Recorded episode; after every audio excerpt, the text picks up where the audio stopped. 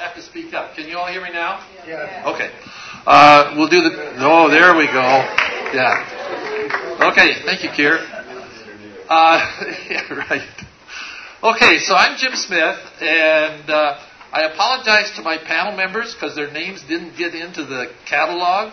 So I actually have five panel members who are going to be doing the speaking. I'm just doing the moderating, so I've got the easy part.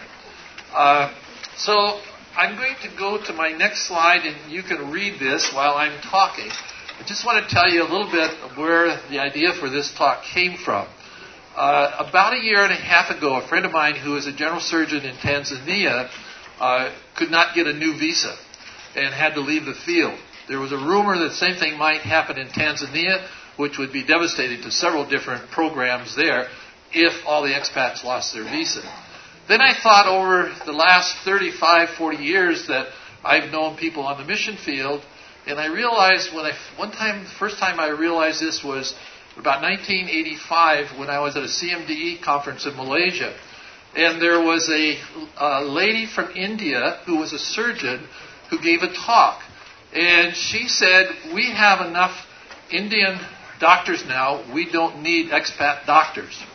Well, there were about somewhere between six and ten uh, doctors working in mission hospitals in India there, and there was a lot of angst and discussion about it afterwards. When I went back four years later, I think there was only one person left, and that person is going to be speaking this morning. And I think she was either the only or one of the few doctors that managed to keep a visa uh, and working in India. Uh, I had another friend who had started a hospital in Kalimantan, West Kalimantan in Indonesia, and he started having trouble getting visas in the late 90s, early 2000s. And his son, who took his place, cannot even go into the hospital when he goes back now. So that's a problem. Then I started thinking my experience with the Pan African Academy of Christian Surgeons. It seemed like every time we'd have a board meeting, there would be a program that would be on the border of being able to continue because somebody had to go home either for health reasons or family health reasons or their children's education. And so we always were struggling for at least one or two programs to try to find somebody to replace them. So, uh, I think trying to re- make that that transition from expats to nationals being able to follow up if you have to leave is a very important topic. So that's what we're going to discuss this morning. And we have five speakers. First is excuse me, Dr. Rebecca Naylor. If you want to hold your hand up so they know who you are. Uh, Rebecca is the person I talked to you about that was in India she uh, was able to keep a visa, and she's going to talk about that plus uh, transitioning uh, from her running a hospital to a national running a hospital. Second speaker will be Paul Geary, who's the son of, the, of uh, my friend who had started the hospital in Indonesia, and he'll talk about how they did that transition. The next speaker will be Chris Jenkins, who's had experience in uh, in East Asia and the, uh, the uh, Central Asia and the Middle East, and he's going to talk a little bit about what happens if you transition before they're ready. And so that's another thing that we need to look at. Then Dr. Randy Bond, who was a dean at Hope Medical School in Burundi, will talk about one of the problems with finding people to replace him in that setting. And finally, but not least, Dr. Keir Thelander, who's the Chief Medical Officer for PAACS, We'll talk a little bit about how PAACS has approached this, and I'm hoping he'll talk about what the future is and give you some ideas what to do in the future. So we'll start off first with Dr. Rebecca Naylor, and it'll take me just a minute to transition slides.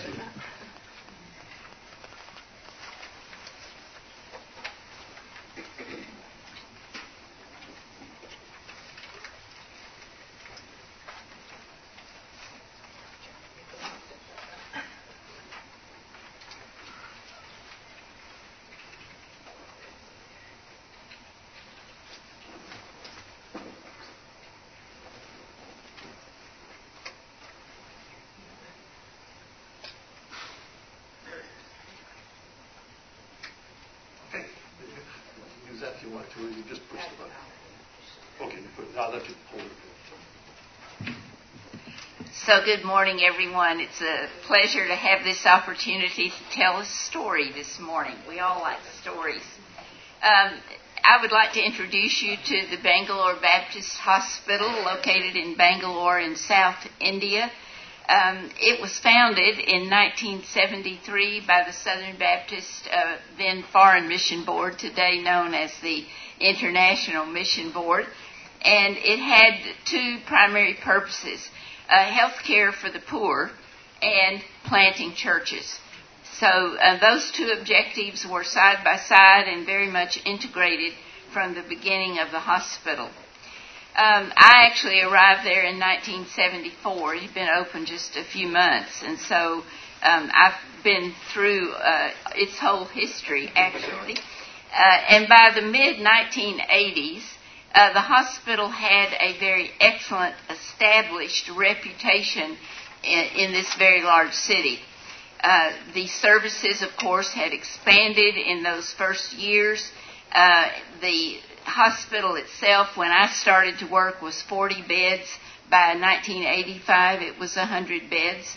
Uh, many churches had already been started through the ministry of the hospital. It was very effective in that objective.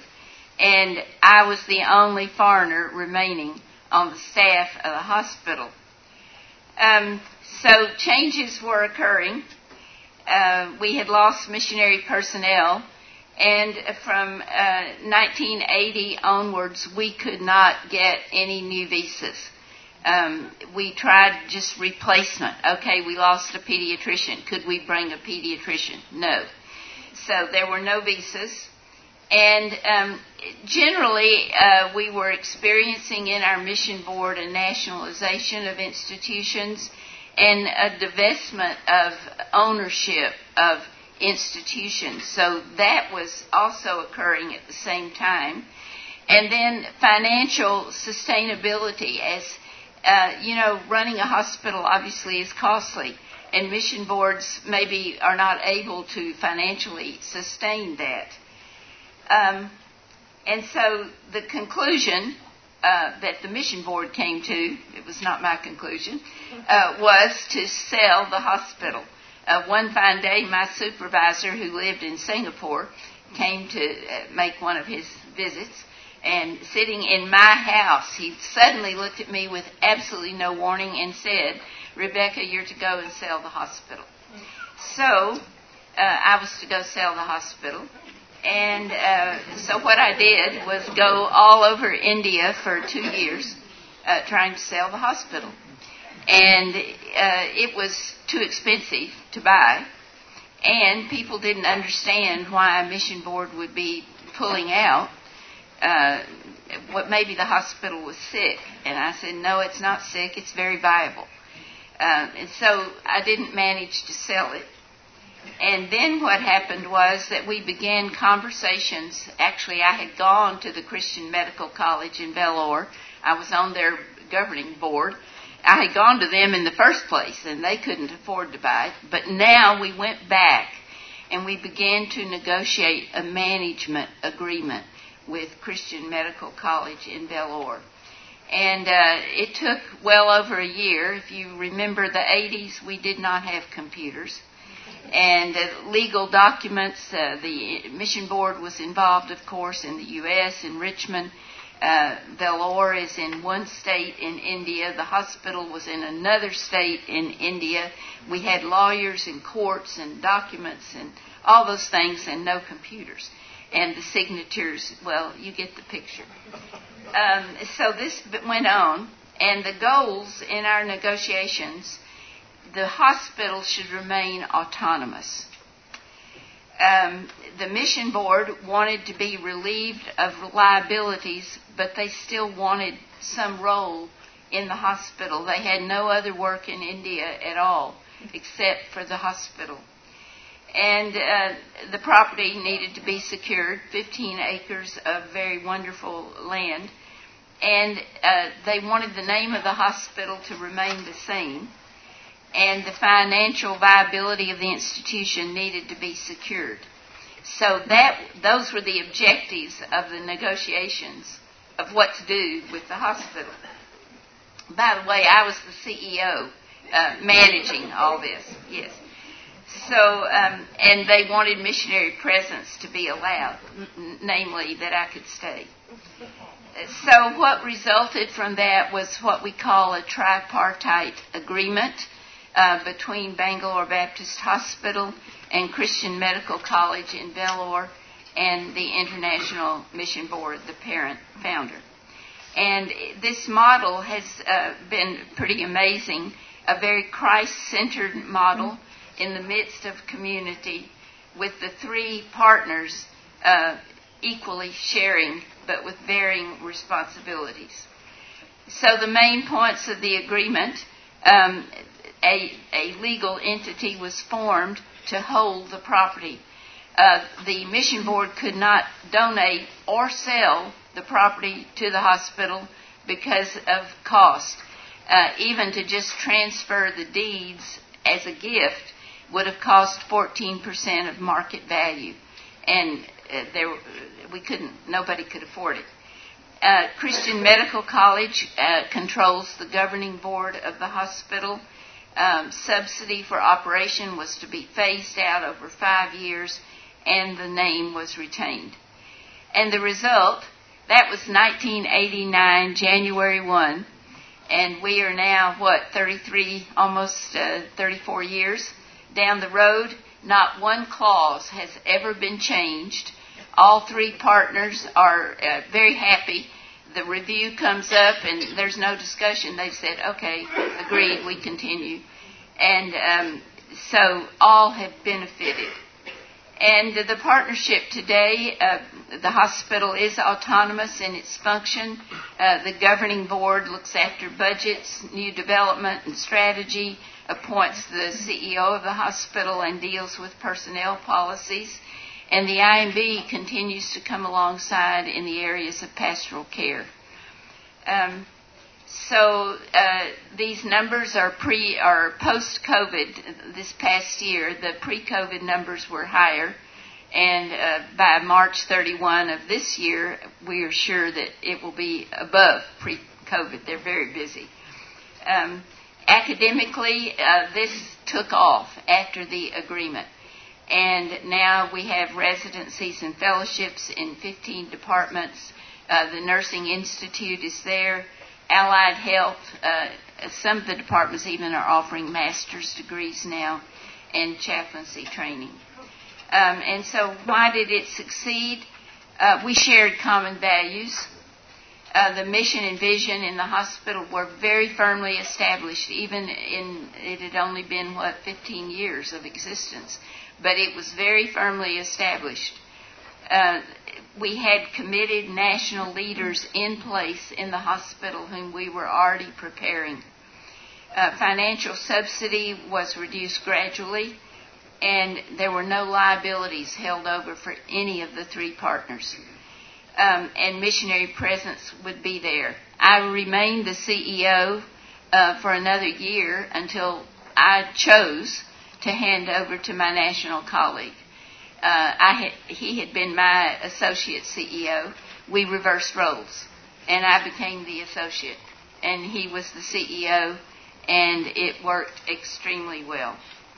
Um, and so the vision was transmitted. It's important to have a national accountability. It shouldn't be just the mission board determining everything. Uh, handover was gradual as the IMB withdrew, missionary presence was able to continue. I was still there working. Um, accept the consequences and trust God. Uh, it was not easy to go through this from my side or that of the national colleagues with whom I worked. They felt very abandoned. And I did too, but I couldn't say it. And I had to lead them to be, um, we can do this we can do this. Uh, and we continue to be involved to appreciate and encourage, um, and uh, we recognize that ultimately it's God's work. So um, it's important that the national entity taking over, uh, if they have different goals, it, it's going to be kind of a mess. Uh, the hospital, if it's dysfunctional when it's handed over, it will be a mess. Um, if there's not enough finance, of course, that can be a problem, and if you don't have local leaders in place, it's a problem.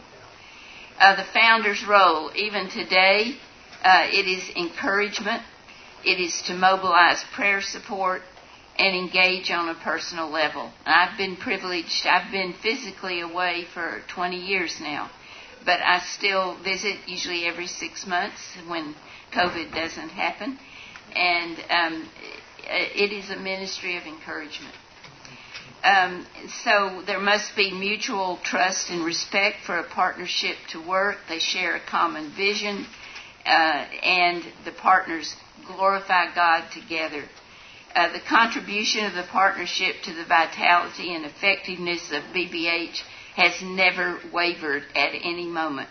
And the, uh, the grace and favor of God has clearly been the sustaining power behind a very special partnership. We realize that um, BBH could never have become what it is today had it remained with the IMB only. Uh, it, it just couldn't have happened. And what God has done in that place is truly amazing. So the conclusion of all three partners is to God be the glory, great things He has done. Thank you.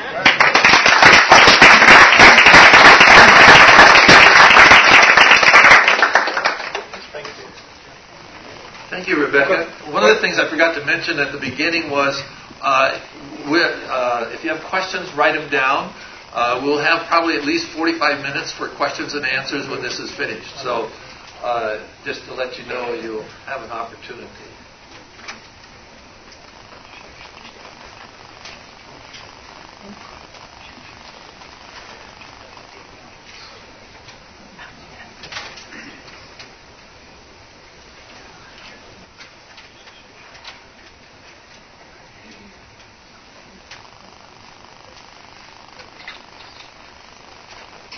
Okay, our next speaker is Dr. Paul Geary, and he'll talk about uh, his experience. So, Paul, you can either move it here or. This. Thank you. Well, good morning.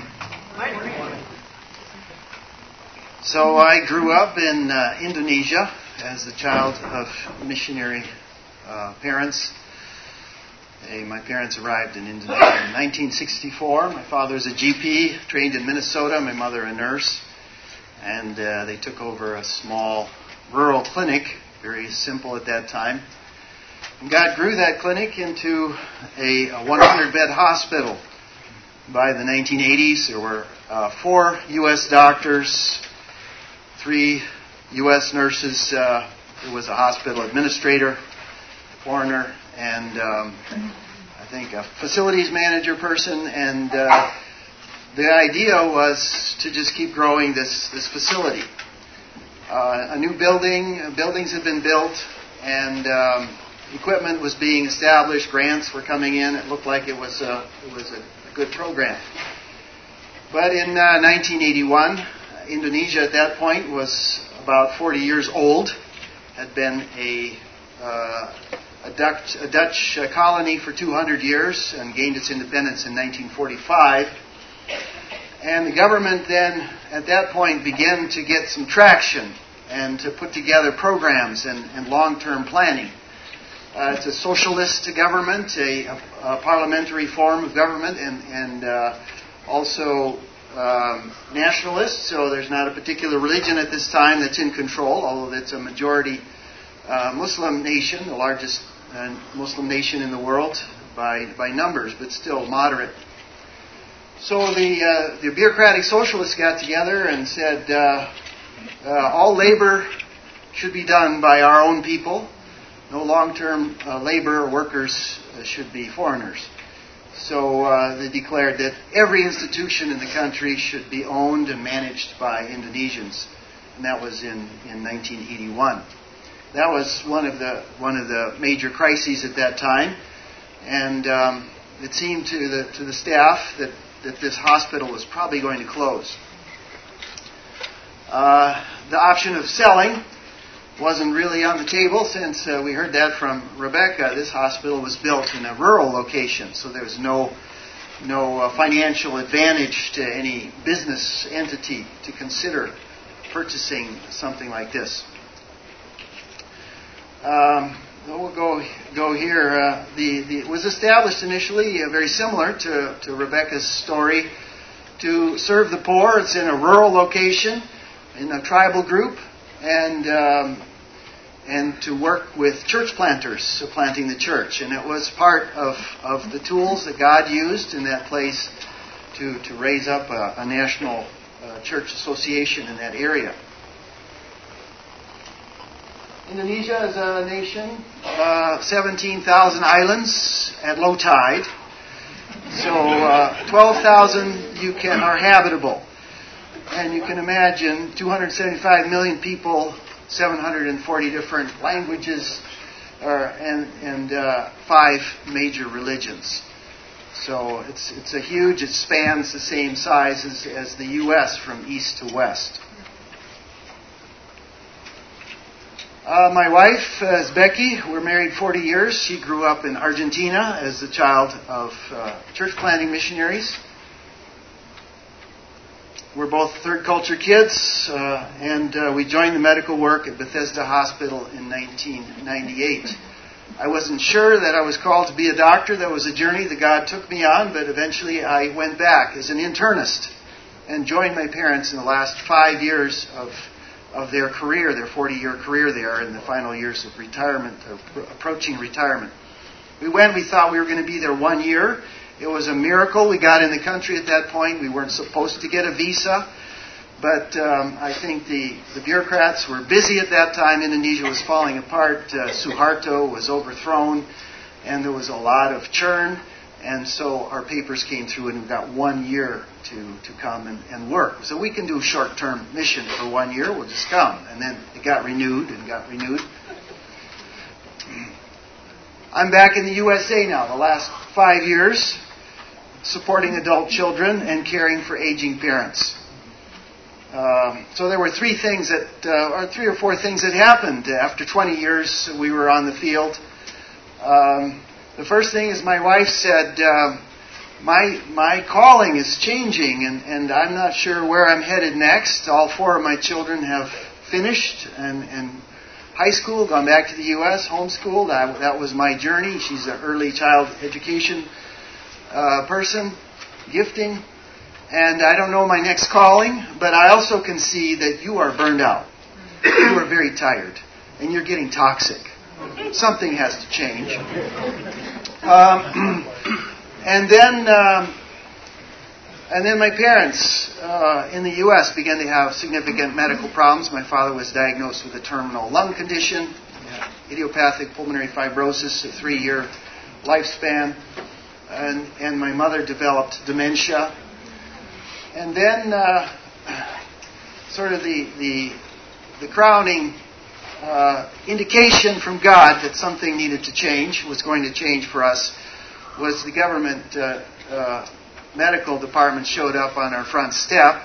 We got a, I got a phone call from the local health authority. Said we're friends with you. We like you a lot. We know you well, but some people are coming from from Jakarta they don't know you from Adam. They know you on paper. They know you're a foreigner and they know your papers are not in order. So you can decide where you want to be when they come and find you in the next half hour. uh, so uh, they did arrive on site. They were very, very polite and very professional. But they basically said your papers are not in order. Things have changed. Regulations have changed. We were aware of that, and we had uh, my my sponsoring Indonesian group had made great efforts to, to get to help me comply with the papers, but I was unable.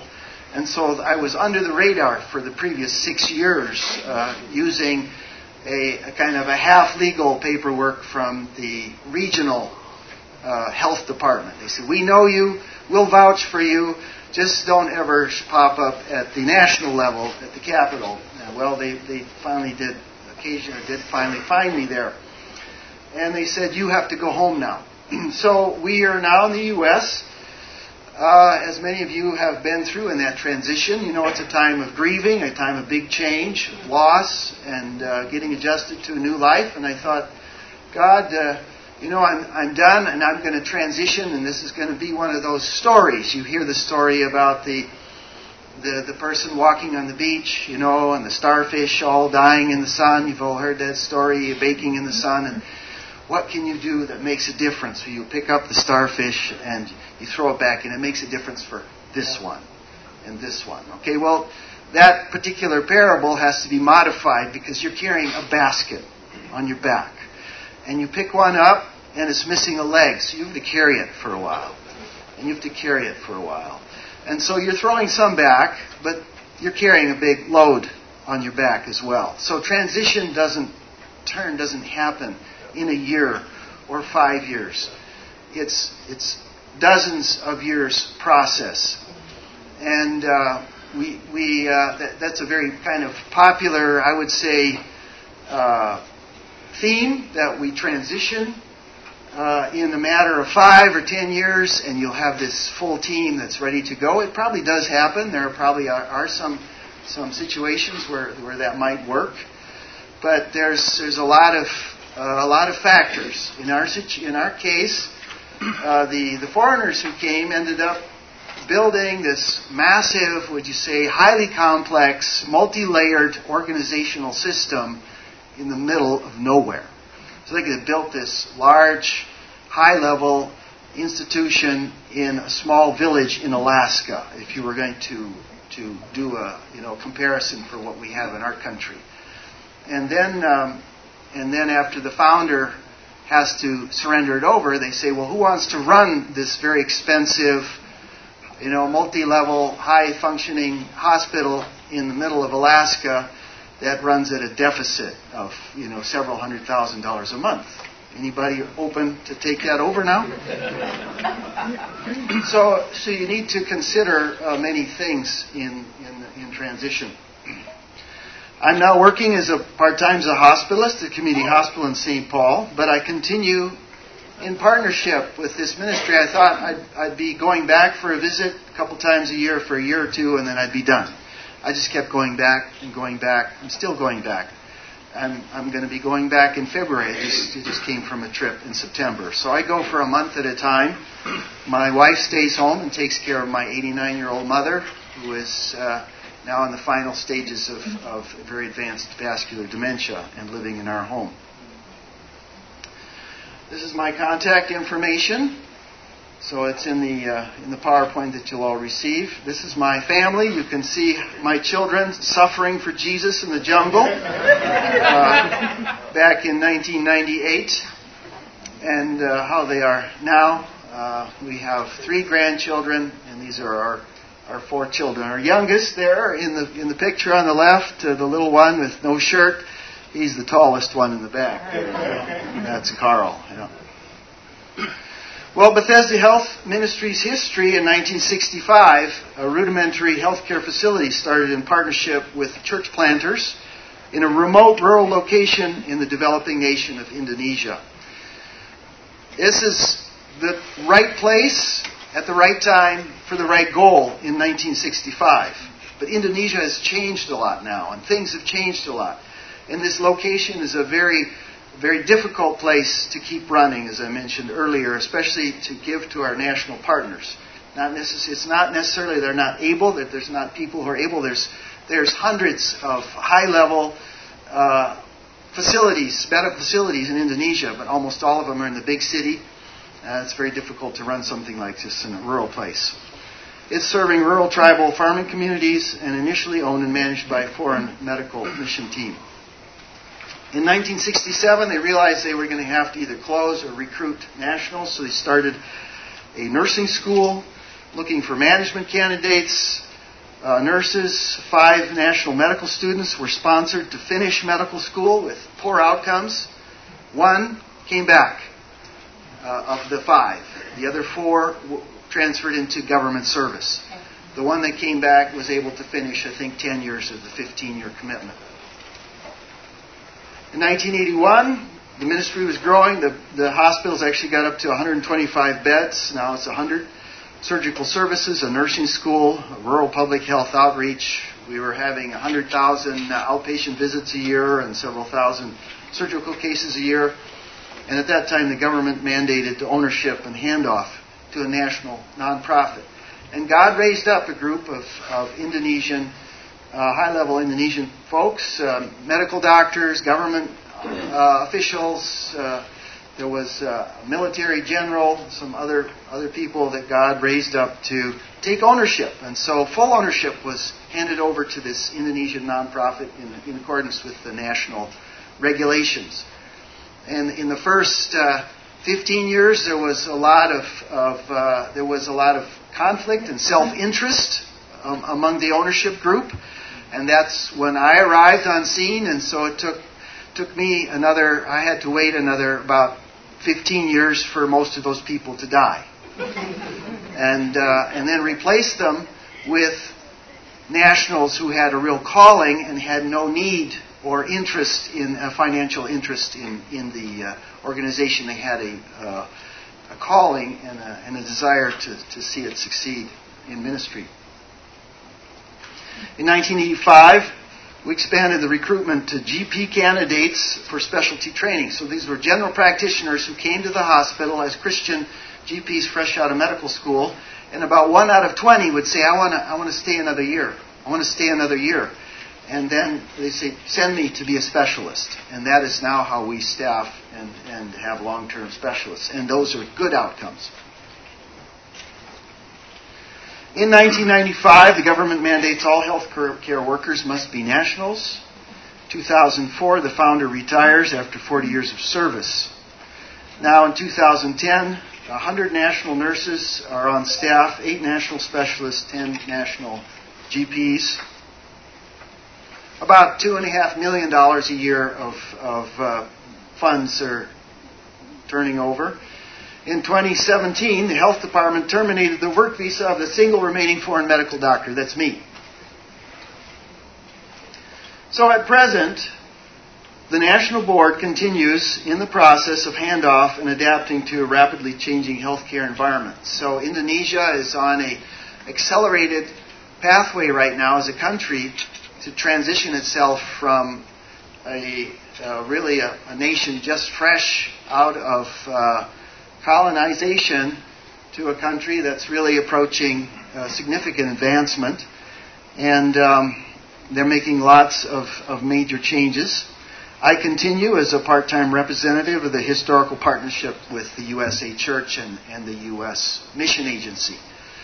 So, for the foreseeable future, I, I am willing, as, as the Lord leads, to continue in that role, and that's that's uh, a part of, of the story here about talking about transition. I would say in closing that, uh, at least for us, you can see transition is a long-term process, and that uh, there's a lot of moving parts, and it's not necessarily, in our case, that there aren't qualified, capable brothers and sisters in Indonesia to, to do all the kinds of functions that we have at this hospital, but that the hospital location and the service model and the operational funding is the big challenge for uh, the, the next phase of, uh, of going forward. So, thank you very much.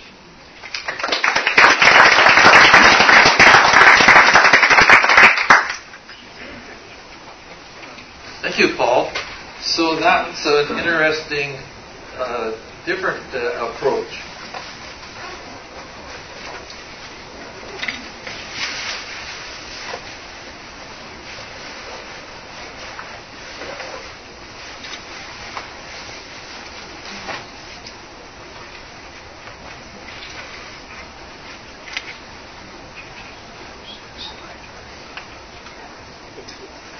So I'm sorry, I, I, can't walk and chew gum at the same time, so I have to do this without talking.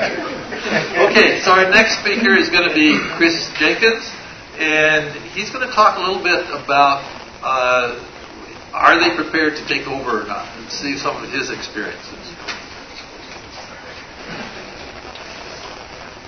Well, good morning, everybody. Uh, as Jim said, I'm Chris Jenkins. I'm a faculty member with uh, in his Image Family Medicine Residency Program in Tulsa, Oklahoma.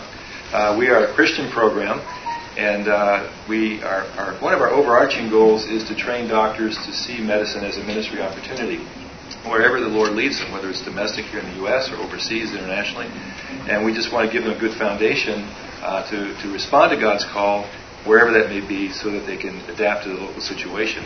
And by the way, we're on the second floor if any of you are medical students looking for family medicine residency, so please come by and visit us. So um, we um, have probably, uh, over the years, have had 50 to 60 of our graduates in long-term missions. And I'm using that term very loosely. I mean, Anywhere from two years to 30 plus years. Maybe half of those, that number is still in the field in one place or another. And a big part of what we do is medical education missions. We want to train our doctors to be able to train local people to raise their, the level of care that they can give uh, to, a, uh, to a higher skill level and improve the, uh, the health of the community as a result of better health care. So uh, many of the doctors that we have overseas right now are doing that uh, in very different locations, uh, very different settings, and each each program is different from the others. Uh, in both in size and in the scope of what they can do, what the model general practice is usually called general practice in most countries we're working in, what the model is, how many years it takes to train them. But the goal is, is to, to train local doctors again so that they can raise the level of care, provide good health care, and, and let them loose, you know, let them loose to practice. Uh, but we also want to, where it's possible, replicate the initial model.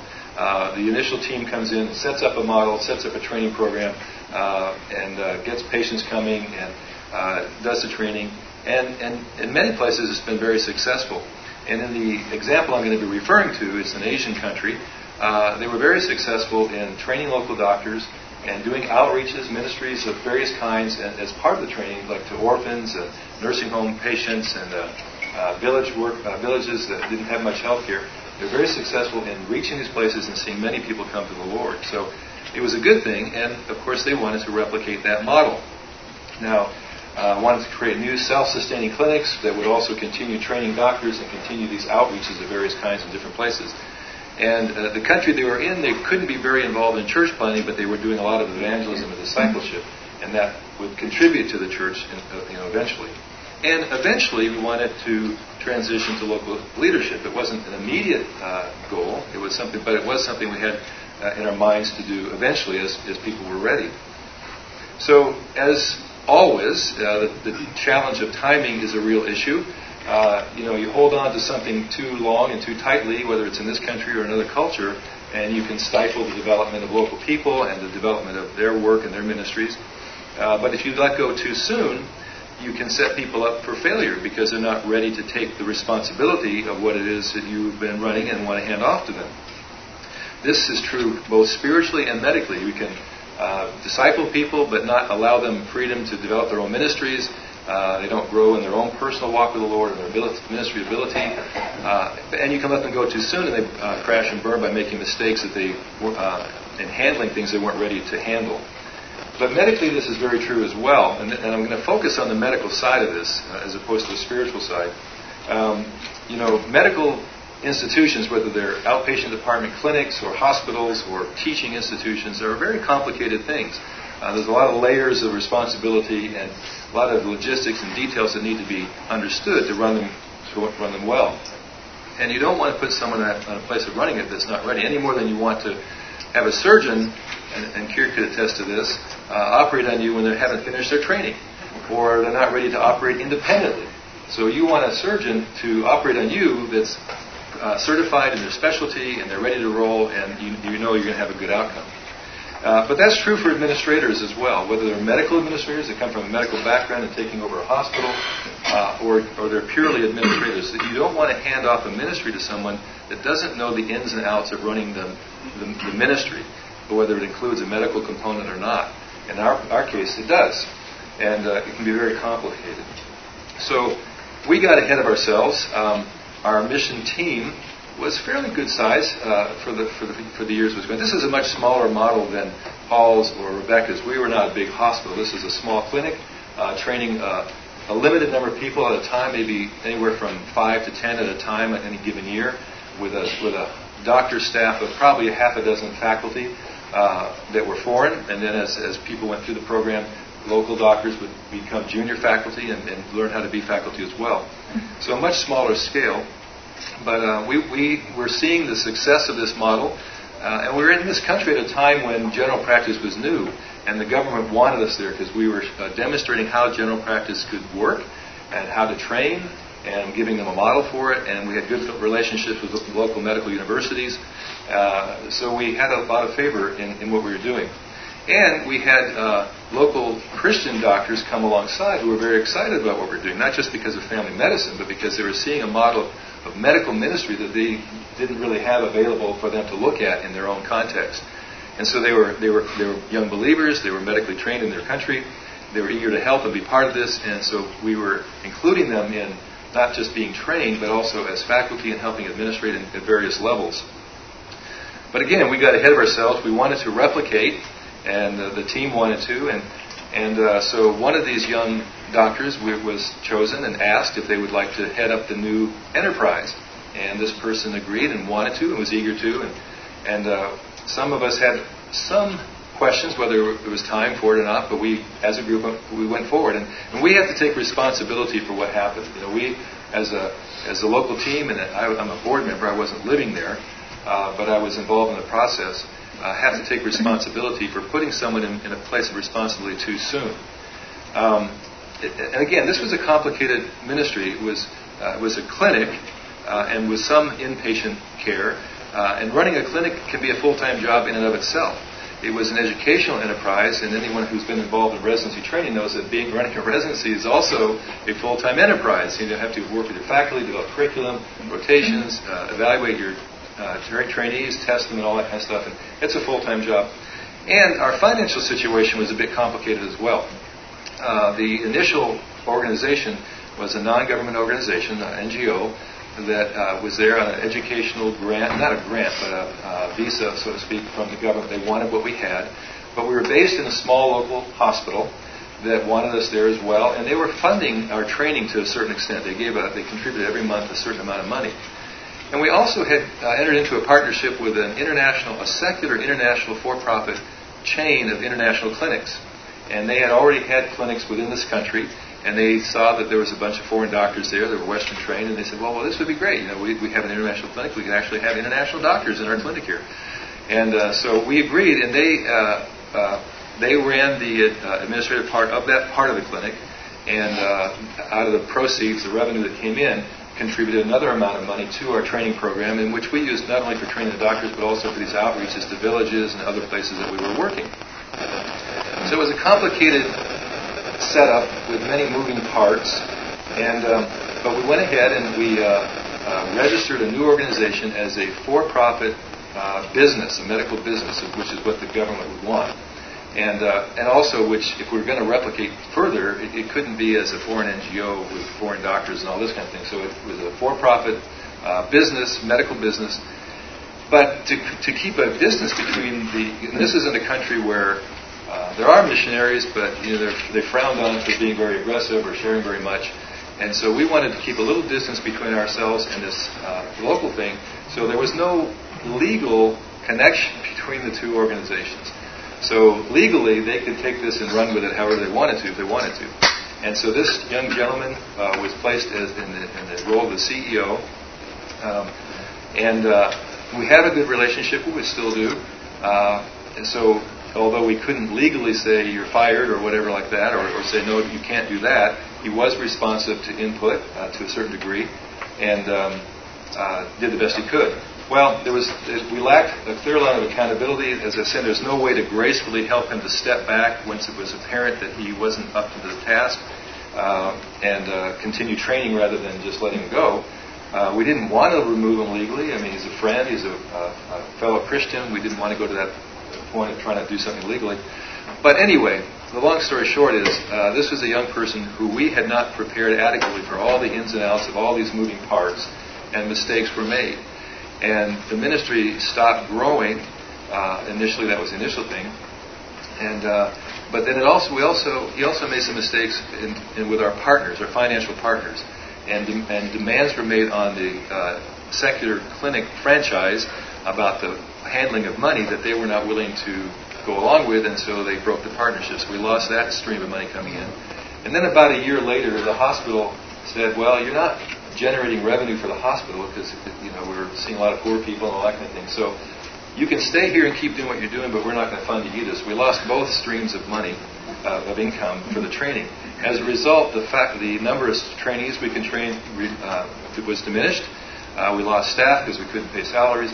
It's still going on, but at a much lower level of, of, of, of efficiency and fruitfulness. Of course, the pandemic didn't help either, uh, and it's just kind of, you know, just kind of uh, muddling along going forward. So again, we, we as the leadership of that group have to take responsibility for it. Uh, and um, uh, the outcome is on us, not on him. He just wasn't ready for it.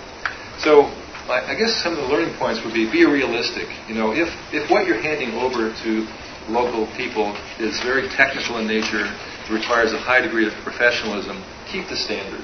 Because uh, if you don't, uh, you're going to set them up for failure. Like we are a residency in Tulsa, Oklahoma. Uh, we have 10 per class, 30 overall, and they are required to meet certain um, mandatory goals before we can uh, graduate them.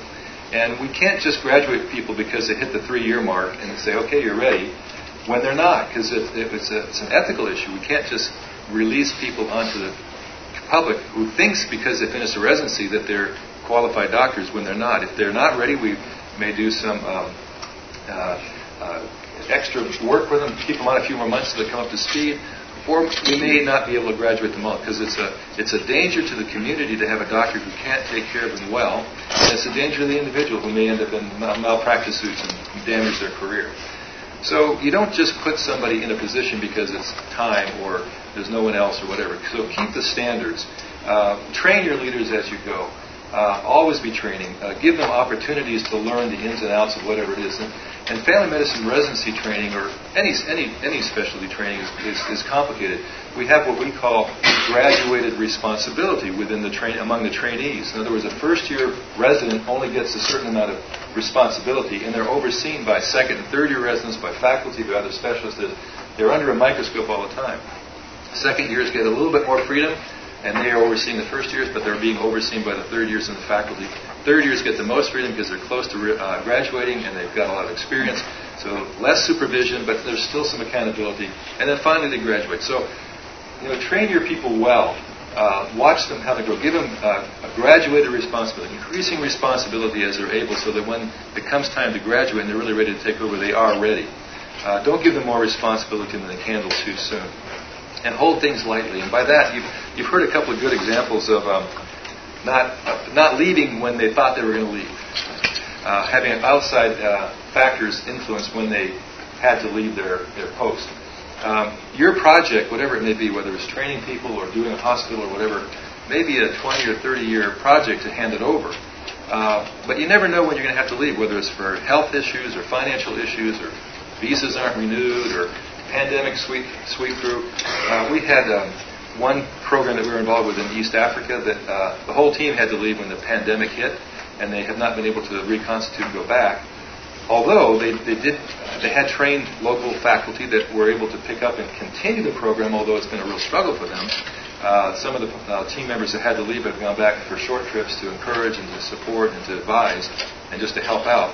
But there have been a couple of countries where they had to leave and they weren't able to go back and the program stopped. Uh, I'm thinking one in Africa, uh, visas weren't given. They showed up at the airport coming back from a furlough and said, sorry, you can't come in, you're no longer welcome. And all the faculty had that experience. Uh, another place in, also in Asia uh, where visas were no longer issued, and even for people from local nearby countries couldn't get in to do the teaching, so that program kind of went down. And we had a program in Afghanistan that had been going on for 10 or 15 years that just shut down with everything else a year ago when the country fell apart. So you never know when you're going to have to leave and, and what the circumstances will be that will require that. So always be training. You may not, maybe your project takes 15 years to really do well or 20 or 30 years to get a hospital uh, you know, in, in, place. But always be training. And you may have to leave way before um, they're ready to take over. I mean, that's just the way things go sometimes. But always be training so that when you do have to leave, whether on your schedule or someone else's schedule, they have the best opportunity, the best chance of succeeding at least. Um, and I've, I've, focused on the medical part, you know, the, the, running institutions and that sort of thing, but always be training spiritually, of course. You know, we do discipleship, we do evangelism, and depending on the country, we start with evangelism with our trainees, or if they're already Christians, we start with discipleship. But if you've done that part of it, even if the hospital doesn't persist or the program doesn't persist, you spiritually have built the kingdom, and, it, and, and it, that part of it will continue on. So always be making sure that the people you're working with, assuming they're Christians, are learning how to feed themselves spiritually, how to share their faith, how to be obedient, um, how to run Bible studies or whatever, how to how to build the kingdom themselves, so that when when you have to leave, they're ready to continue on in the kingdom, and then then you will be uh, you will have success. So anyway, um, be realistic. Uh, know that you may have to leave at any moment. Uh, always be training, always be ready, uh, having a goal of eventually to transition to local leadership uh, in one way or another. Uh, doesn't mean you have to leave when you, like with, with Rebecca, it doesn't mean that you have to leave if you transition. You can still be there in some kind of role helping out, but always have the goal of, of uh, in mind of transitioning to local leadership, and you never know when, you, when you're going to have to go. So that's it.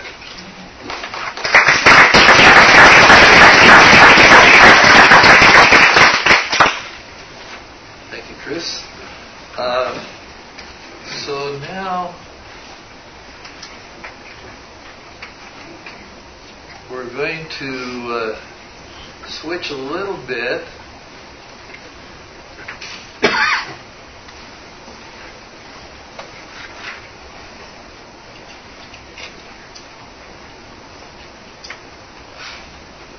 and Dr. Randy Bond, who is going to talk about being involved with a uh, Christian medical school in Burundi. And I'll let him give you the details. So, my story is going to be that God was there before I got there, God's there after I left, and whatever five step plan I had, God was laughing about it the entire time. so, um, so it's like the transition is going to happen whether it's how I planned it or how God planned it. So we'll, we'll, we'll talk about that with us. So I don't know if you know Burundi. It's a tiny little country, twin of Rwanda. Um, same ethnicity, same struggles. Where Rwanda had 100 days of genocide in 1994, Burundi had 12 years of civil war up until 2005.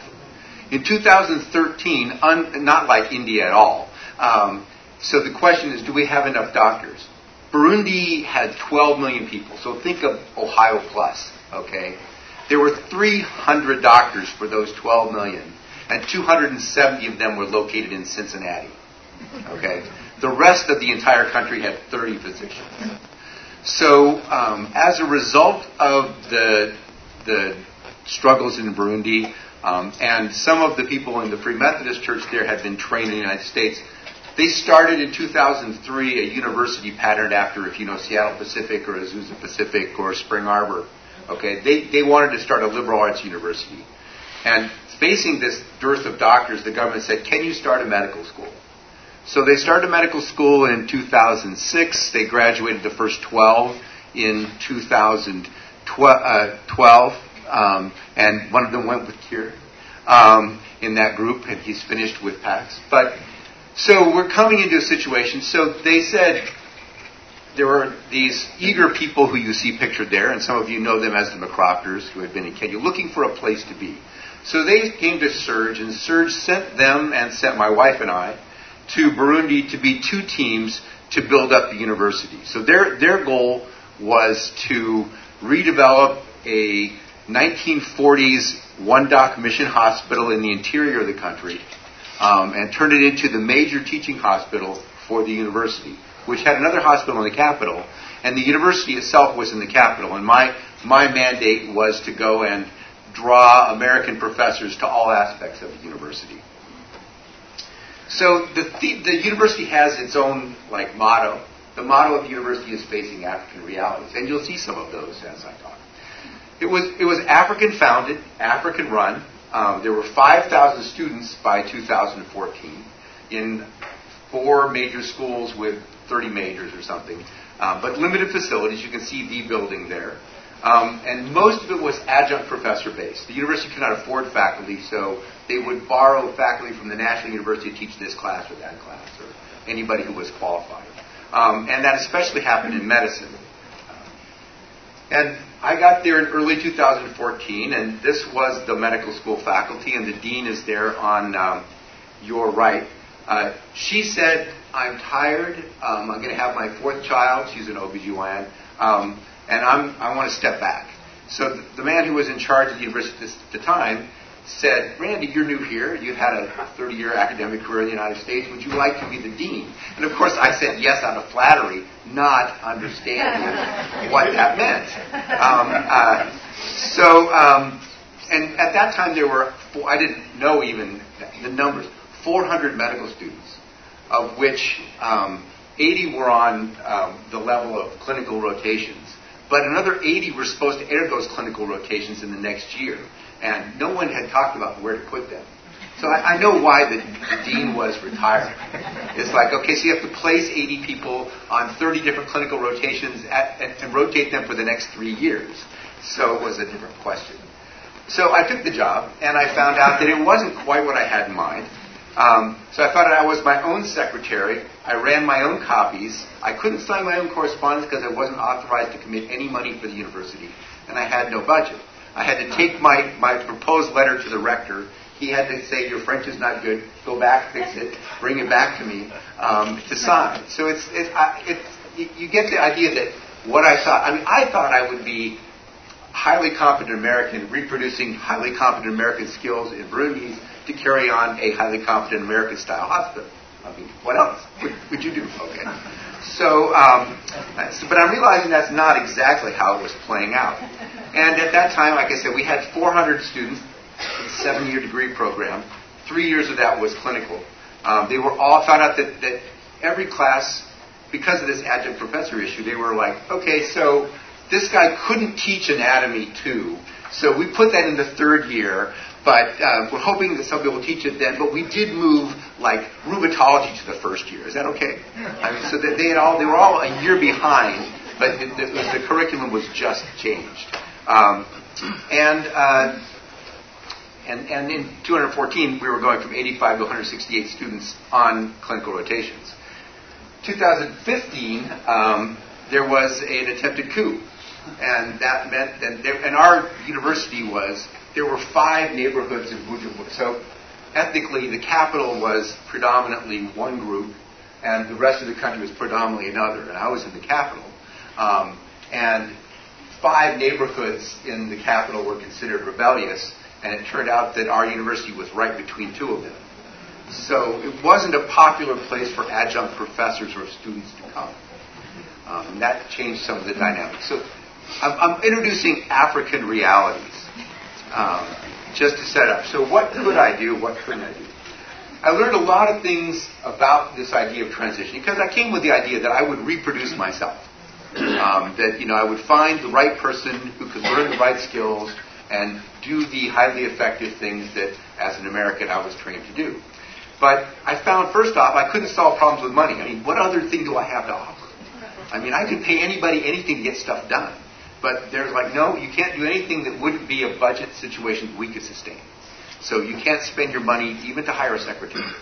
So I couldn't hire staff. I couldn't negotiate directly with hospitals. I couldn't go to a hospital who I wanted to place students and say, let's make a deal. They're like, no, the university has to negotiate and we won't be able to do it for three months. So those, that's reality. Um, but I had to do it the African way. I couldn't fill positions with the person I thought was the best because um, in that country, once you have six months on the job, you have it for life. So if I wanted to make an assistant dean, that person would be assistant dean for life. So I couldn't pick that person. I couldn't pick a successor. I couldn't pick a cadre of people uh, or hire professors because that, that's giving jobs to people. And importantly, our partners, having come out of ethnic conflict for 12 years, um, were concerned about advancing people who had been neglected for the last 30 years. The first genocide in Burundi was in 1972. Um, so there were people who felt oppressed for the last 30 years, and they wanted to advance those people, and they wanted those people to have time to be prepared for the leadership positions that we were building at the university. So I didn't, I couldn't, I, and you know, this is, I'm like many of you, I can't tell who's one ethnicity or another. Um, but you know, there's a there's a suspicion that I'm favoring one because their English is better or because they're more like me. So I'm I, I don't even know who I'm supposed to to not talk to or deal with. Um, so that's that's the reality. Um, so these are these are the, you know some of my limitations, and I, I couldn't reproduce myself. But what could I do? What what could I do? So I could learn to minister from weakness and, and choose to be humble and, and be my own secretary and, and, and do the things that I had to do because whoever was going to take over that position had to have the same resources and skills that I was going to be forced to. That doesn't say I couldn't bring in projectors. Doesn't you know? I mean, there's things I could do to make things better for me and for them, but I couldn't make major decisions about building programs.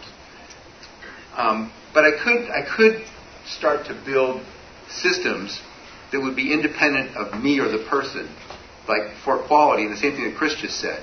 So, like, we built systems for evaluating students for promotion rather than just saying who can and can't be promoted, so that we could have some objective criteria to protect them. We, we had to, um, because of this history of ethnic suppression, we had to find a way to bring people along. But we had to find ways to, to say, okay, we need to spend more time with some people. We can't just pass them along. But to build those systems in to make it work. Um, and I could serve as a model of, of both um, service and quality by serving myself and being available. But also, this is this is not going to be surprising to you, um, that uh, I was frustrated. Um, that I don't I don't think that I was always on my best behavior. Um, so there were a lot of times I had to repent, and I repented publicly to my students, and I had to ask their forgiveness.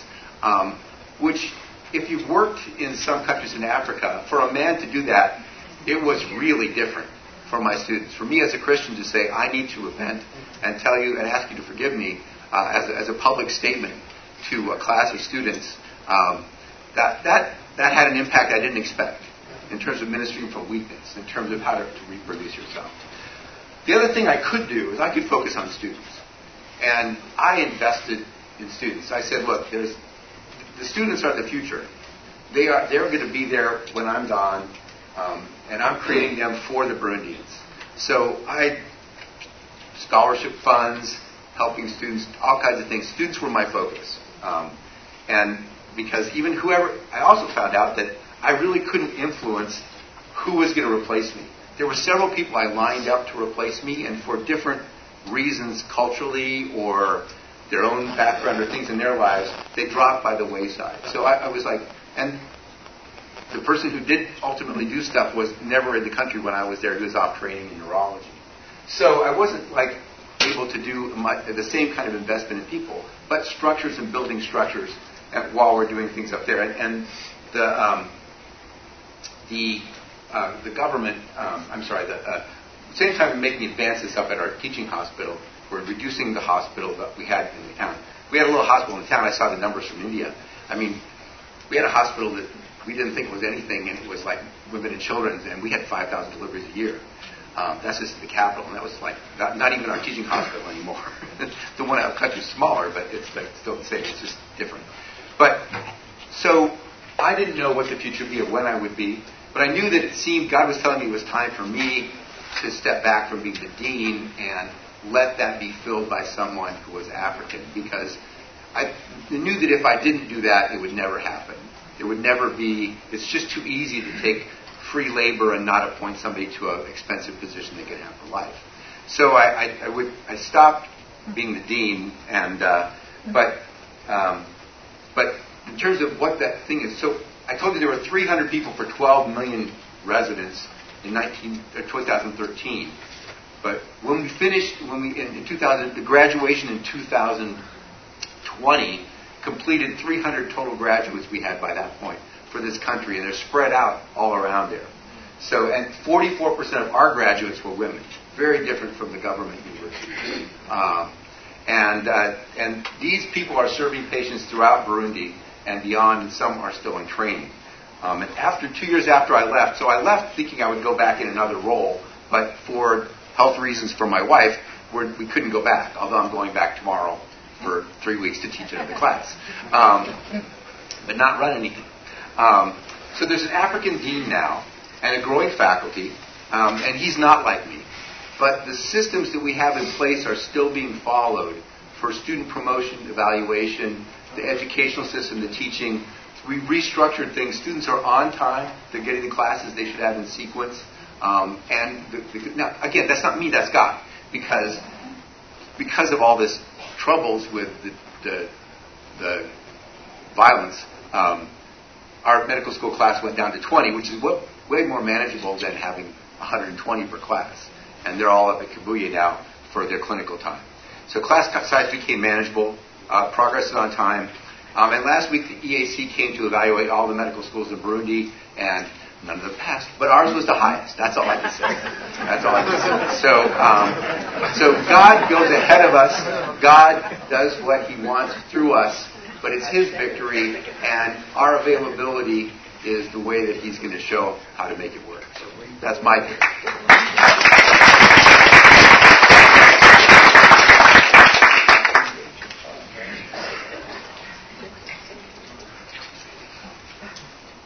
Thank you, Oh, and I guess I would say one of our students, I'm not the box, but um, even now in Florence Wendy's session, it's parallel with ours, one of our student graduates is presenting how they have decided to reproduce a clinic for the poor in Bujumbura. Eight of our students are doing that.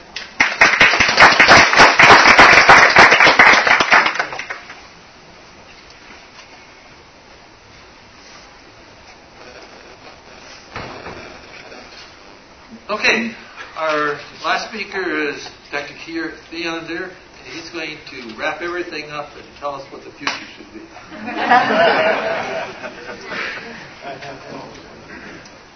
Thank you, Randy. I noted. I think it, maybe it is good to be the best of the worst. I don't know. Is that? I don't know. I'll just let that one go. So I, I don't have a whole lot of new things to tell you from what you haven't already heard. Uh, but to lead into the discussion, just some things to think about, some thoughts. I'll start a little bit to tell you uh, just a little bit about PAACS. I'm going to put a shameless plug in for 5:15 tonight. If you want to hear more about PAACS, um, you can come to ATCR. I got to look at my name tag. What room is it? Uh, 200. Uh, ATCR 200, right on the other side of the of the uh, of the lobby there. So just to, just briefly, I'm going to talk a little bit about PAACS and what we what our current reality with national leadership is, and then a couple of questions to lead us into the discussion about nationalization and what is that anyway? Why would you even do it? And we'll, we'll talk a little bit about that and then some other considerations, just some thoughts. So you're not going to get to hear like the other speakers have told you their experience. I'm not going to tell a, whole lot about that. Uh, that's, uh, but I think it'll lead us into a discussion about what you might be doing or what you're thinking and some questions. So this is PAACS Reality. Um, we started actually way back in the 1990s, but if you look at just 2014 through 2022, just the growth in number of national faculty that we have, and I will tell you that wasn't necessarily a goal. Not opposed to it at all, but it wasn't a goal. Think about that one. So let's talk about what is nationalization anyway. Is it this guy Moses who's working in Malamulo, Malawi? Maybe but he's actually Ugandan. So is that nationalization? I don't, I don't know. Or is it this guy Africanization? Maybe that's the word. But should we be seeking that? I, that's a question for us, right? Or this guy Ligilum, who's Ethiopian, working at Kibuye Hope Hospital, teaching, where which you just heard about from Randy. Or this guy Fadipe, who's Nigerian but works in Kenya. I, I don't know. Is that nationalization? Should we be seeking nationalization? That's really a question. So who's a national anyway? I think sometimes the nationalization brings us to an us and them. If we're using the word they and us, maybe we need to reconsider what we're actually what we're actually talking about. So that's something to, to put in our brains, right? So is any African leader considered nationalization? I mean, we have 38. Actually, we have 38 of our graduates, but we have 24 other Africans that are teaching in our programs. Is that nationalization? Although we didn't train them, they're teaching in our programs. So I, I, I don't know. These are just questions for us to discuss, right? Um, or is it just that you're not Western? Does that mean that's nationalization? That's really a question we would have. Or we look at this logo that we have, and some have said this is racist. I would ask you the question you tell me who's teaching who. Many of our graduates are teaching medical students and residents and even visiting faculty who happen to be white, but our graduates are all black. So you tell me who's teaching who in that. Right? So we have to think maybe a little differently. What are our goals and our motivations? So this is 2 Timothy 2 2. Scripture is always a good place to go. And so this is what we can look at. These things you've heard me say in the presence of many witnesses, and trust to reliable people who will also be qualified to teach others. I don't see the word national in there anywhere. I think it's the people who are around us. We should always be doing this training and teaching and entrusting to reliable people. So, just some random thoughts. Uh, that again, getting the conversation started. You don't need to hear more about other experiences. You already heard four.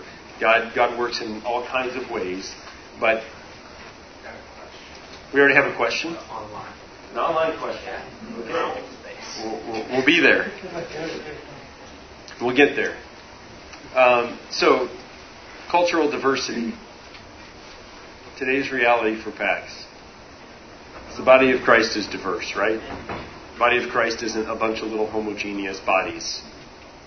It's not the body of Christ. That's not what heaven's going to look like. We're not all going to stand in our own little corners. At least I don't think so. I think we're all going to be together. So is nationalization just another way of putting each of us in our own little corners? It's a question I ask. I'm not saying it is. I just think we need to reflect on these things and be serious about what is and why are we doing what we're doing. Some of our graduates are program directors. That's great. Employing graduates as program directors does lead to different cultural approaches in training, leadership, and administration. It's different. It's not wrong. It's just different. But the principles are the same. The methods may be different. Are we ready to accept a different method in the thing that we used to do? And by the way, it's not just nationalization in that. It's not just somebody who's a different color or a different, uh, different passport holder. This happens even if you're in the same country with the same passport, with the same everything. People are different. Principles are universal.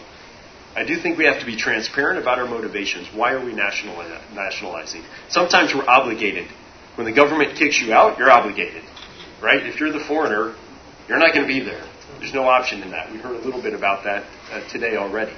But sometimes it's just because, well, it's inconvenient for me to still be there. It's probably not a good motivation. I don't think God usually works on inconvenience for us to transition things.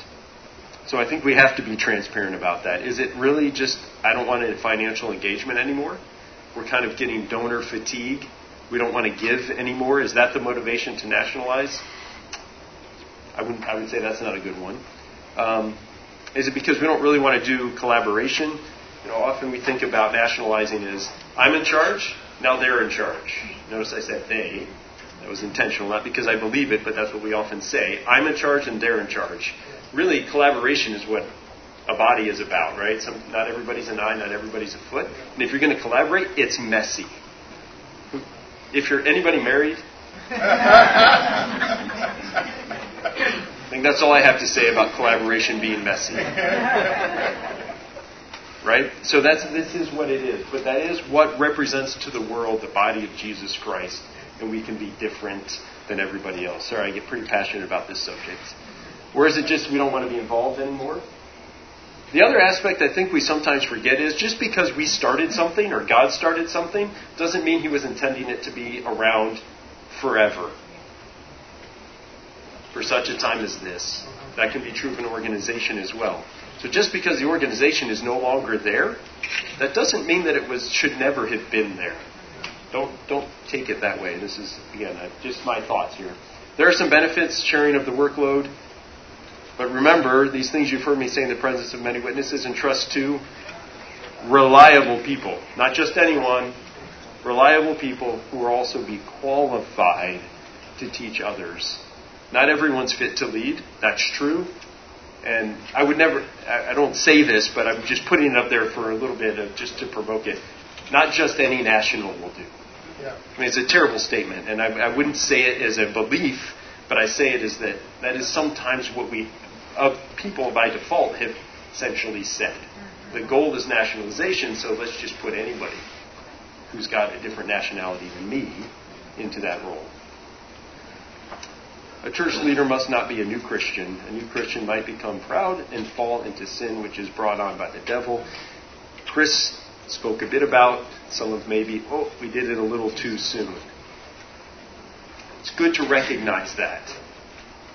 It's good to recognize that that happens. We all have done it. It happens. All right, so PAACS challenges, and these are some things to think about as we discuss. We are a very Western style program implemented in a very non Western culture. That's complicated. That requires collaboration. It also requires, when you're implementing a program like that, I think Randy's situation is an interesting one.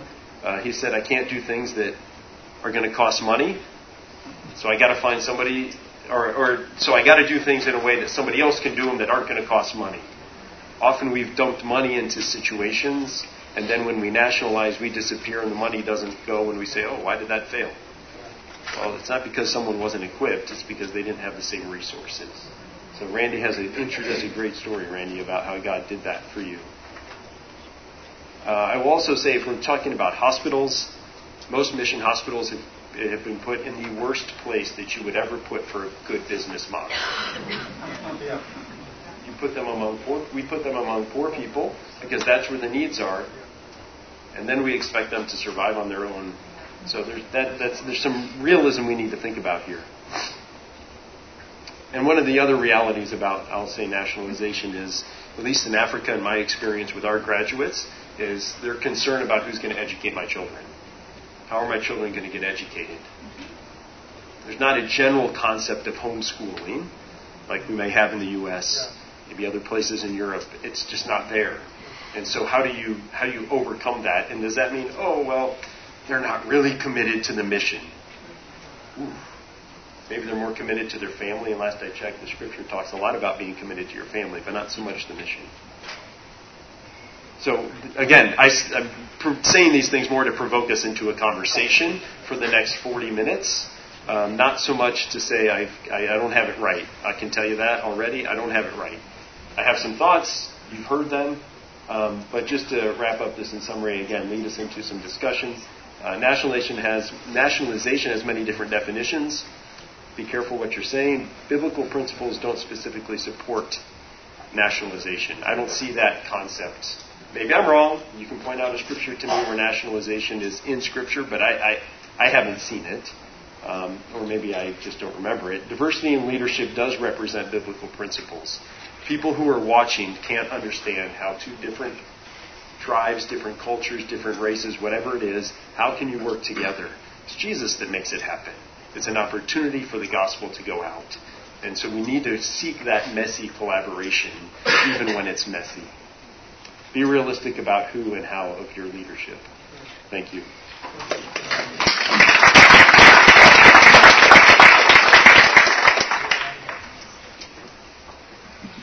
Okay, now it's your turn. Just a couple things.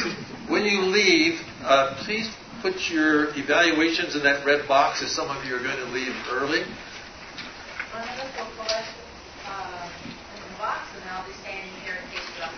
Okay. Remember, if you go out these, any of these three doors, there's an alarm and red lights and everything that go on. So go out that door. uh, okay, so now it's your turn, and so I'm going to ask the panel to come up. If you all want to stand up and stretch, please don't leave the room. But if you want to stand up and stretch for a minute while we set up here, uh, please feel free to do that. Yes,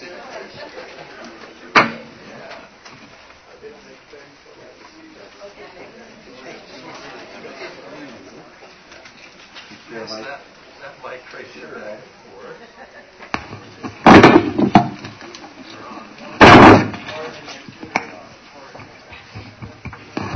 You turn us off. you can turn us off.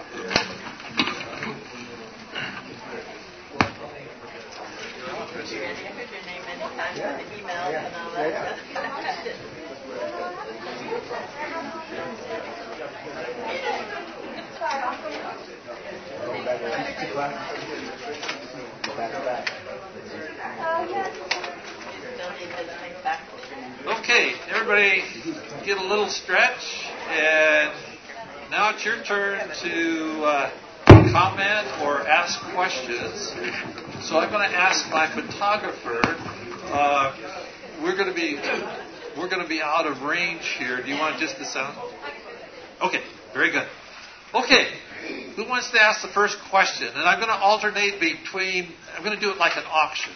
Uh, Keir's going to be my spotter on this side, and I'll look on this side. So we'll alternate. So this lady here has a question right to start off with.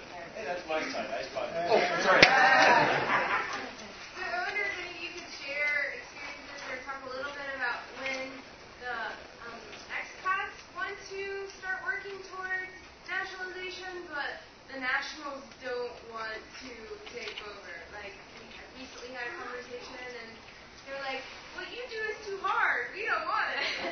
so maybe there are experiences or advice or things we can talk about when maybe that's I don't know, it's us and them is kind of what I'm getting at, but um, yeah, just maybe trying to come to an understanding of, of healthy, sustainable for the future of more collaboration, how to remember that.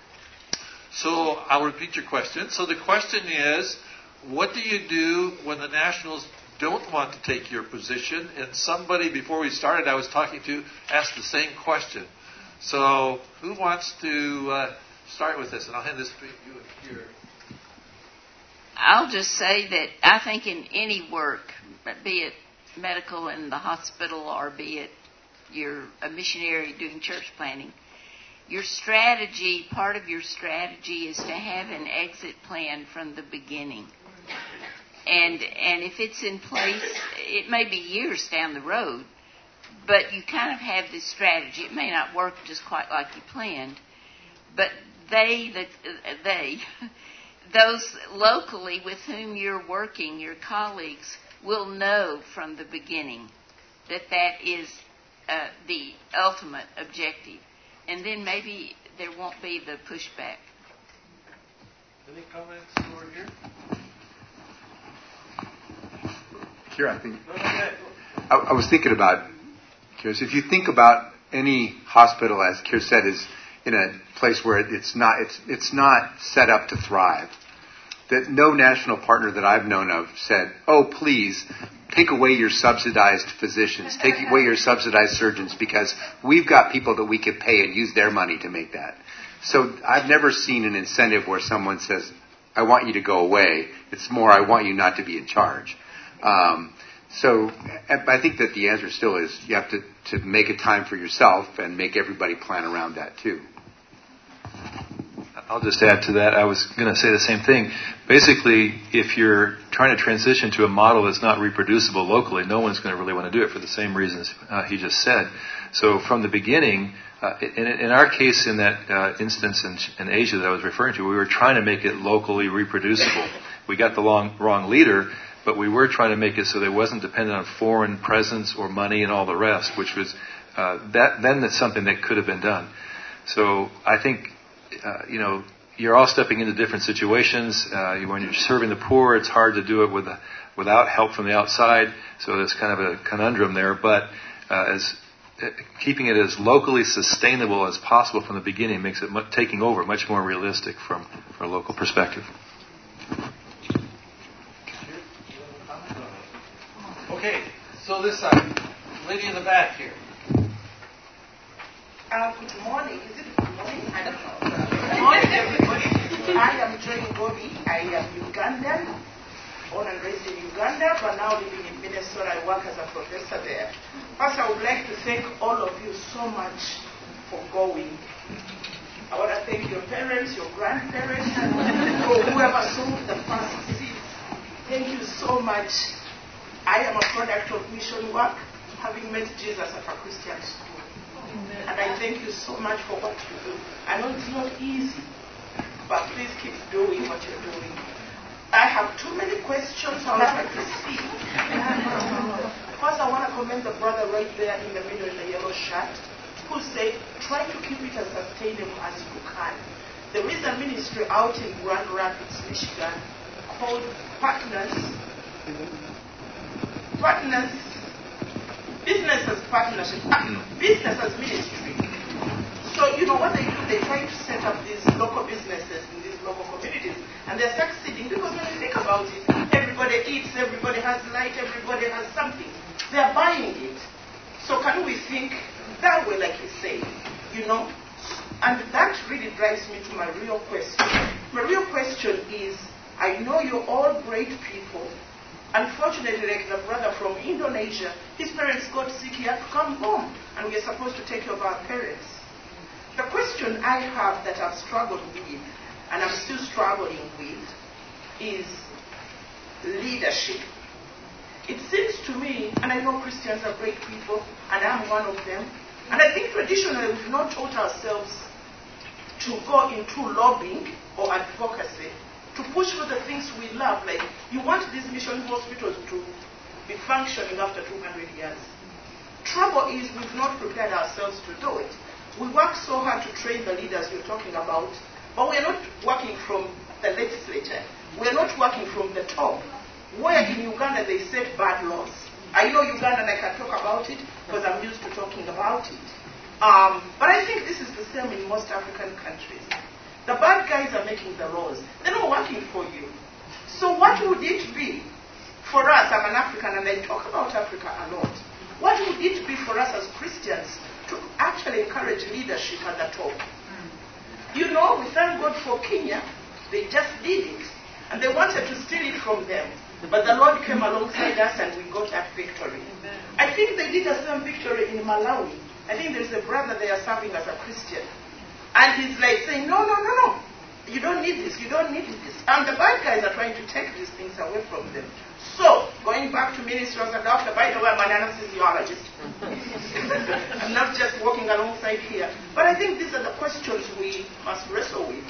And for me now, I feel like God is saying, can we, for me actually, at least I'm looking for someone to mentor me, to do this job as a trainer back home, to, to equip, to inspire, to encourage young people to go to lead. Because we cannot just wait for them. They won't do it. They're too selfish, they're greedy, they're bad, they're just bad guys. So, I'm sorry to say that, but um, I think it's the truth. And we need to have a, a group of people who are equipping young leaders. That you're not just teaching them to run the hospitals, but we are teaching them to actually go and be like Brother William Ruto from Kenya. Go get that gold job and be the one setting the laws. Mm-hmm. And for PAACS, I thank you so much for what you do. Thank you so much for saying they and we. Because I think in Christ there is no they and there is no we. And what I say now is this the challenge we have as parents and grandparents. Like my children have been raised here in the church. So now if they bring me an American girl, what am I going to say? Am I say they or we? You know what I mean? Should I tell them to go look for an African girl? So these are the challenges of saying they and we. And I, I see a lot of Africans are marrying American kids.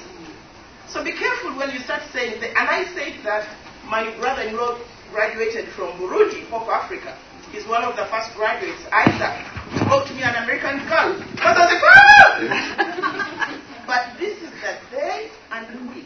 So in Christ, we are one. I think the thing we must focus on is teaching leadership as part of these courses as they do medical school. Sorry I took so long.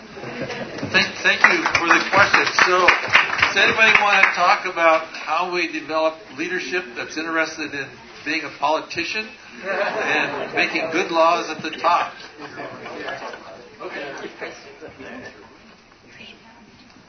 Yeah, I think what's universally true is someone who's willing to do the work often gets put in a position of leadership. They don't always invite it, but they get put there. Uh, one of our recent PAACS grads in Tanzania is now the what is he regional director of health? No, he's the medical medical society of Tanzania president, and he's like 30 because he was willing. And so part of what our I think some of the training is people will model will do what you model. That's true universally. You can say whatever you want, but it, they're not going to do what you say. People all everywhere, every culture, they're going to do what they see. That's what they're going to mimic. Everybody does that.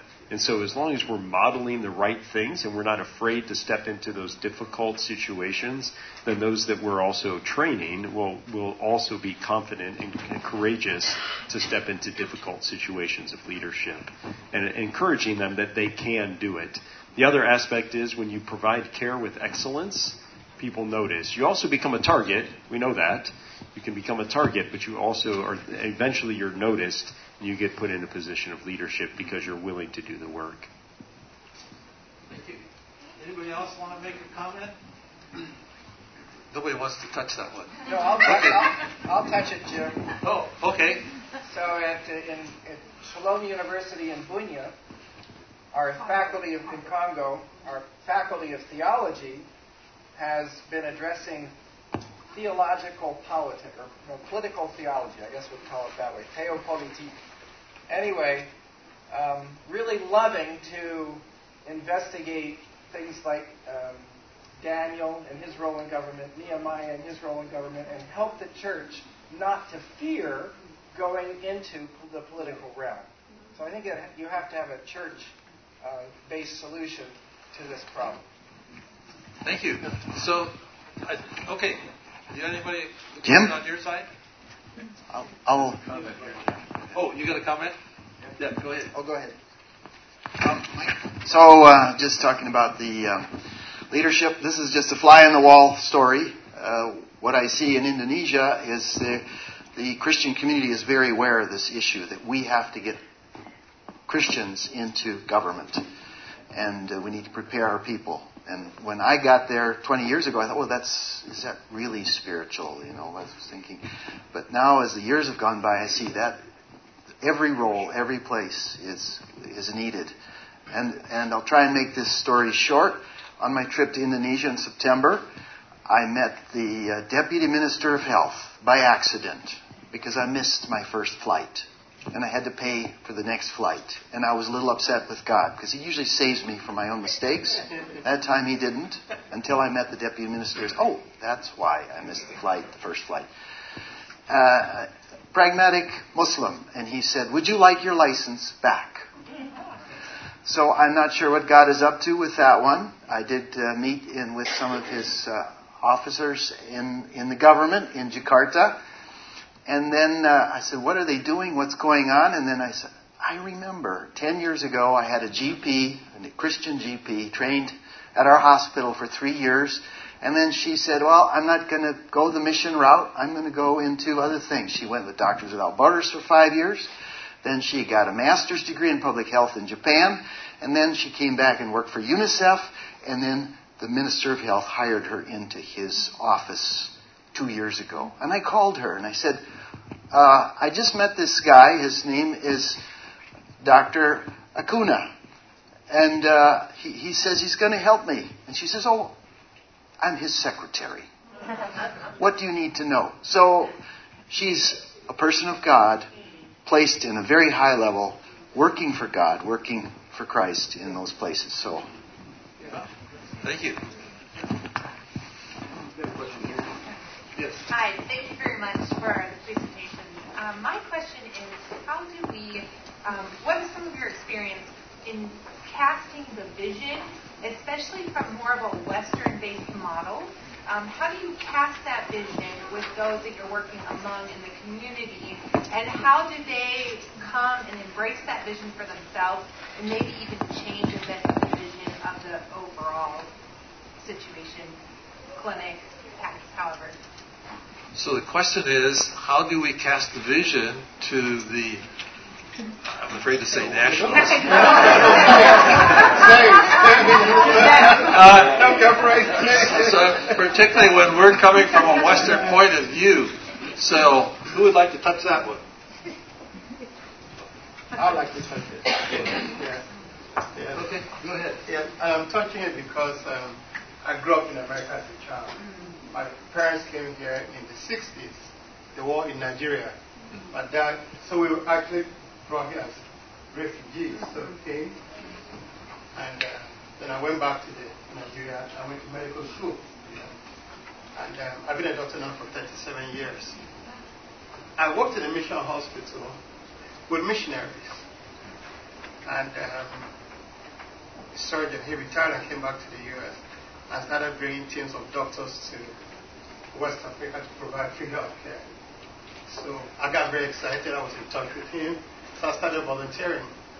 For the first two years, I was, I was the only black person on his team. You know, so I asked him one day, I mean, this doesn't make sense. You're coming to Africa to help Africa. Why don't we have? And he said something that he said, blacks don't this kind of. He said, blacks don't do this kind of thing. Blacks don't volunteer. And I said, well, he said, I've been a missionary in your country for 30 years. At that time, it was 30 years. And they just don't volunteer. And I said to him, I, I call him Pop because we're very close. These are the things I heard growing up in Nebraska. Seriously. I grew up in Nebraska. I was a little black in my class. You know, so you're hearing stuff like, you know, black, why, you know, you know. And we're young, so it didn't make sense. Why? But they were sincere thinking that you're black, you live on trees, you're from Africa, and things like that. So I'm saying that because, now said to him, uh, so I got inspired to start a medical mission agency to encourage Africans to volunteer. That was the only reason I started it, to sort of. And um, strange to tell, we're in in Liberia right now, mainly black people doing it. He meant well. He did. He, I mean, I don't know how to explain this because it inspired me to start it. Okay. And trying to get nationals to do it, I can understand the issues because I've been on both sides of it defense. There's been an aid dependency because for years you come to Africa to help poor black Africans. So they look at themselves as what?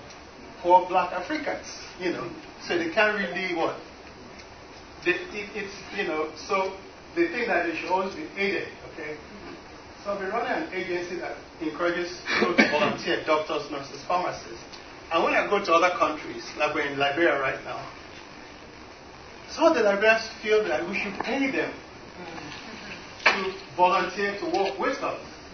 And I said to them, we started this to, to, to, to kill this mentality that you need to be paid.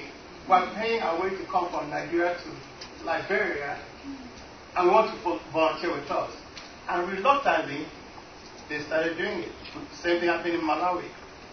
So I'm trying to address the reality that um, some of the things that have been going on before we were born. Because truly, I mean, many people in the Western world, the first contact with, I mean, the first contact that people have with black people, they came in as slaves, isn't it? And that has not changed for everybody, unfortunately. You know, so when you go as Christians to even try to help, there are cultural realities that you can't run away from. And you have to be very intentional so here I was thinking that I was trying to do good by getting Africans to volunteer, but he looked down on Africans and do that because that's how he sort of saw it, even though he was a missionary. Well, that reversed because but he's dead now. By the time he was said, oh, because this is great. And he quoted 2 Timothy 2 2, you know, because it, it, that's the way you should go. Train people that can do what they're doing. Uh, so it cuts both ways. The, the, the, the nationals have issues that you have to bring them up. Truly. Because that's just a mentality. Because they see white people as what? Superior to them. Because many people went to colonialism.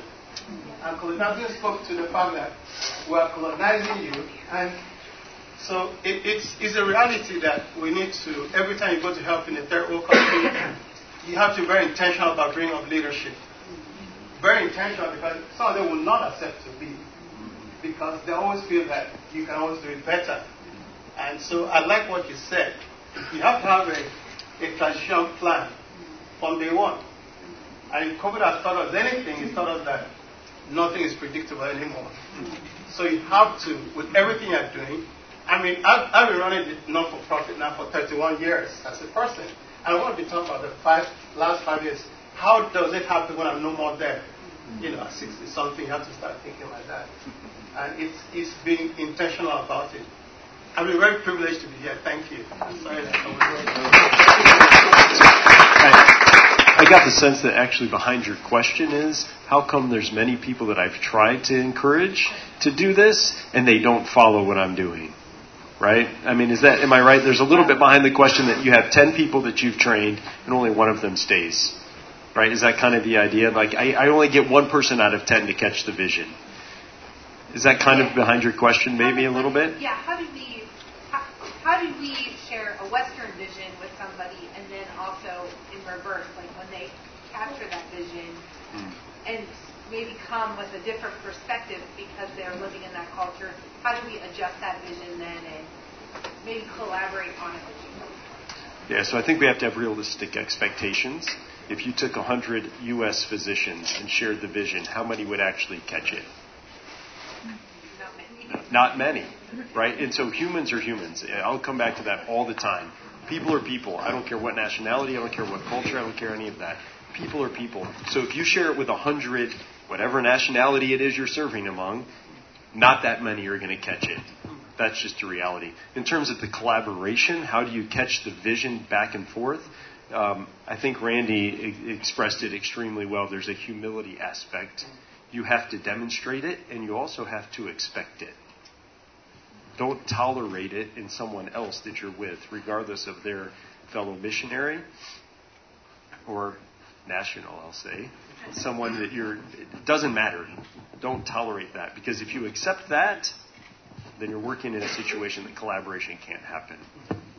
I, I would add something to that if I could. I think you- say, you know, conferring a Western vision. I, I want to use Keir's division between universal principles and methodology. Uh, the, the vision is to spread the kingdom of God and to serve the poor or the needy or be a witness or whatever. Our Western methods may be different than local methods, but the vision at the core should be the same if it's, it's part of the church. You know, uh, so if that uh, if that principle can be conveyed, uh, the methods may change locally uh, where where you're going to match the economic and social realities, but if the if the core nucleus of the principle of the vision is, is passed on, you're going to get a better response. It'll be more understandable. If they think they have to re- replicate the Western methodology, that's a problem.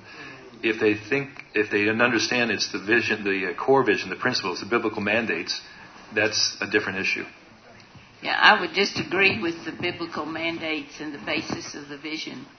Um, and and I know when we actually had our transition, um, though I was still the CEO, of course everyone else was uh, Indian, and we totally reassessed vision, mission, and core values, and it all came from them, and it ended up in the same place.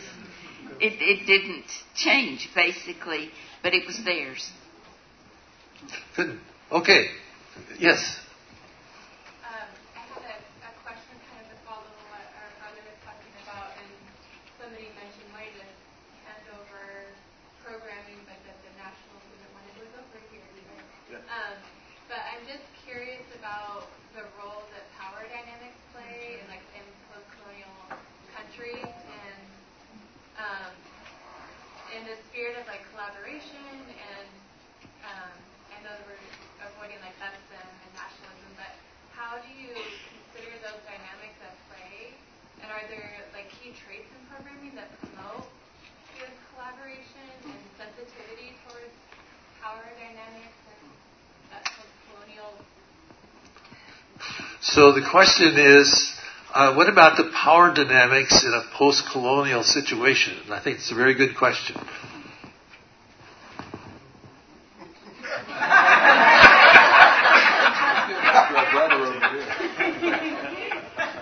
Clearly, I'm happy to talk about anything. That doesn't mean I know anything, but I'm happy to have a thought on it. And especially if no one else is willing to wade into this that difficult, uh, could be a challenge. Like most things, just be honest. Acknowledge them. This is my culture. This is what I'm used to. This is what I. When you do that, I think this. And when I do this, what do you think? How does that come across to you? I think you really have to acknowledge it. And, and when you present that, being very humble about, I'm observing this. This is what I think. Am I wrong? Am I completely lost? And I've done that before, and more often than not, the answer is you have no idea what you're interpreting there. I'm completely wrong in my interpretation, but I've learned something by asking the question. Instead of saying, well, I don't know if I should, and we tiptoe around and we don't ask and we don't say anything, and then we go home and go, oh, I don't know, that was so stressful, that was terrible. Well, yeah, it was, but you have to be willing to ask and say something and say, okay, that didn't feel very good. I'm not sure why. Can you help me understand what just happened? I, I found for us in, in, in Gabon, we had a number of residents that were not Gabonese. And it was safe for them to make an assessment about the Gabonese culture that probably also reflected similar to their culture, where maybe a Gabonese wouldn't talk about their own culture in that way. And so finding people that you can be honest and transparent with and say things like your friend said, although I don't think your friend would have said that to many people that black people don't volunteer. Is that what he said? Or Africans or whatever he said? Blacks. I mean, blacks. Yeah. Okay. They said even black Americans don't volunteer. Okay. So black just black blacks don't volunteer. I, not many people are going to be willing to say that. but 30 something years. 30 years ago, but he, even then, he, he had a good, you had a good relationship that he could say that. So the relational foundation and trust is extremely important extremely important. Just another quick comment. there are power dynamics in every culture. It's not just uh, going to another culture. When we uh, here in America, as medical professionals, there's a power dynamic in it with us and our patients. And some people are intimidated by doctors, and they say, "Well, whatever you're the doctor, whatever you say, I'll do it." And, no, no, no. We're having a little collaboration here. And some will say, "Come in, address me by my first name, and never met me before, and then my my MD doesn't matter at all to them. So it it does um, it's humility, it's uh, respecting other people as made in the image of God. Uh, you know, sometimes when we go to other cultures where colonialization or any kind of mismatch in authority or power has been present, uh, you might be put up on a pedestal a bit. But if you're honest with people and you let them know you and you treat them with respect, soon you're going to be off that pedestal. Uh, thus, and you may even go down a notch because they're not what they expected. Uh, but eventually, they'll become a parity in terms of one person to another, and the honesty can be there. Um, but going cross culture just adds, uh, you know, here's maybe a medical dynamic or maybe an authority or political dynamic that creates that power difference. You're just simply adding a cultural, maybe a political, another political dynamic, maybe race, but they're just power dynamics. You just have to be, you know, honest and uh, transparent and uh, speak the truth to each other.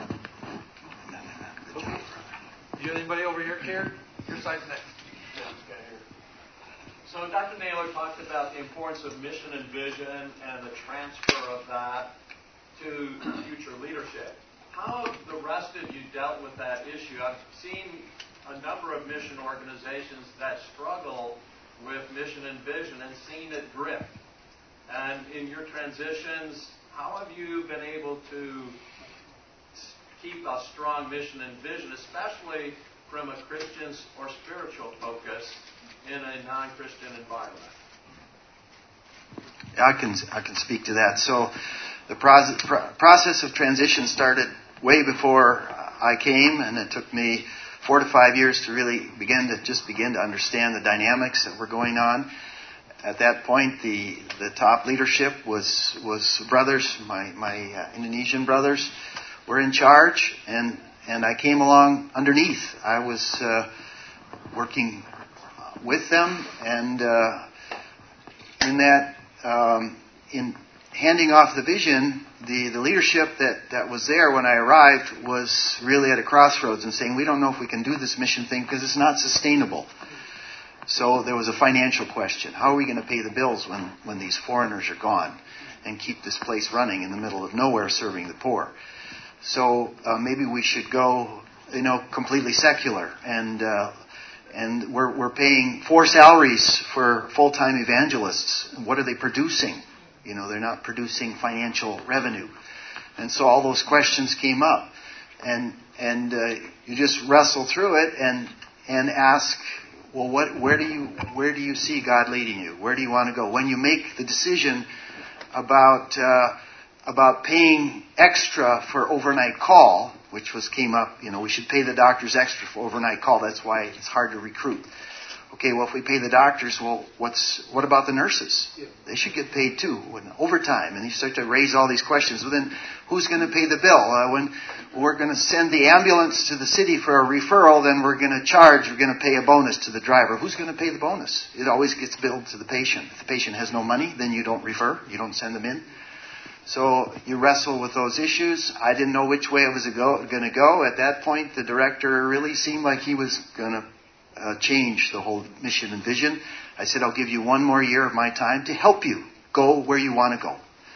I will follow you. I'll give you support if that's really the vision God has given, even though it's not where I want to be. And after that, I mean, once you transition, uh, I'll move on. Well, that didn't turn out. Uh, he ran into trouble after about a year and resigned. So then uh, the next director was appointed, and I said, What do you want to do? He said, and the, the other director had already started turning the, the ship this way. He said, we're, we're back this way. Back to the old vision. That's where I am here. That's why I came 15 years ago. That's why I finished my specialty. That's why I'm back. The gospel, the poor. How are you going to pay for that? I don't know. So, uh, yeah, so I think it's it's back to, to working with the people that, that God has given you and then seeking to, to uh, collaborate and where does God lead? Thanks.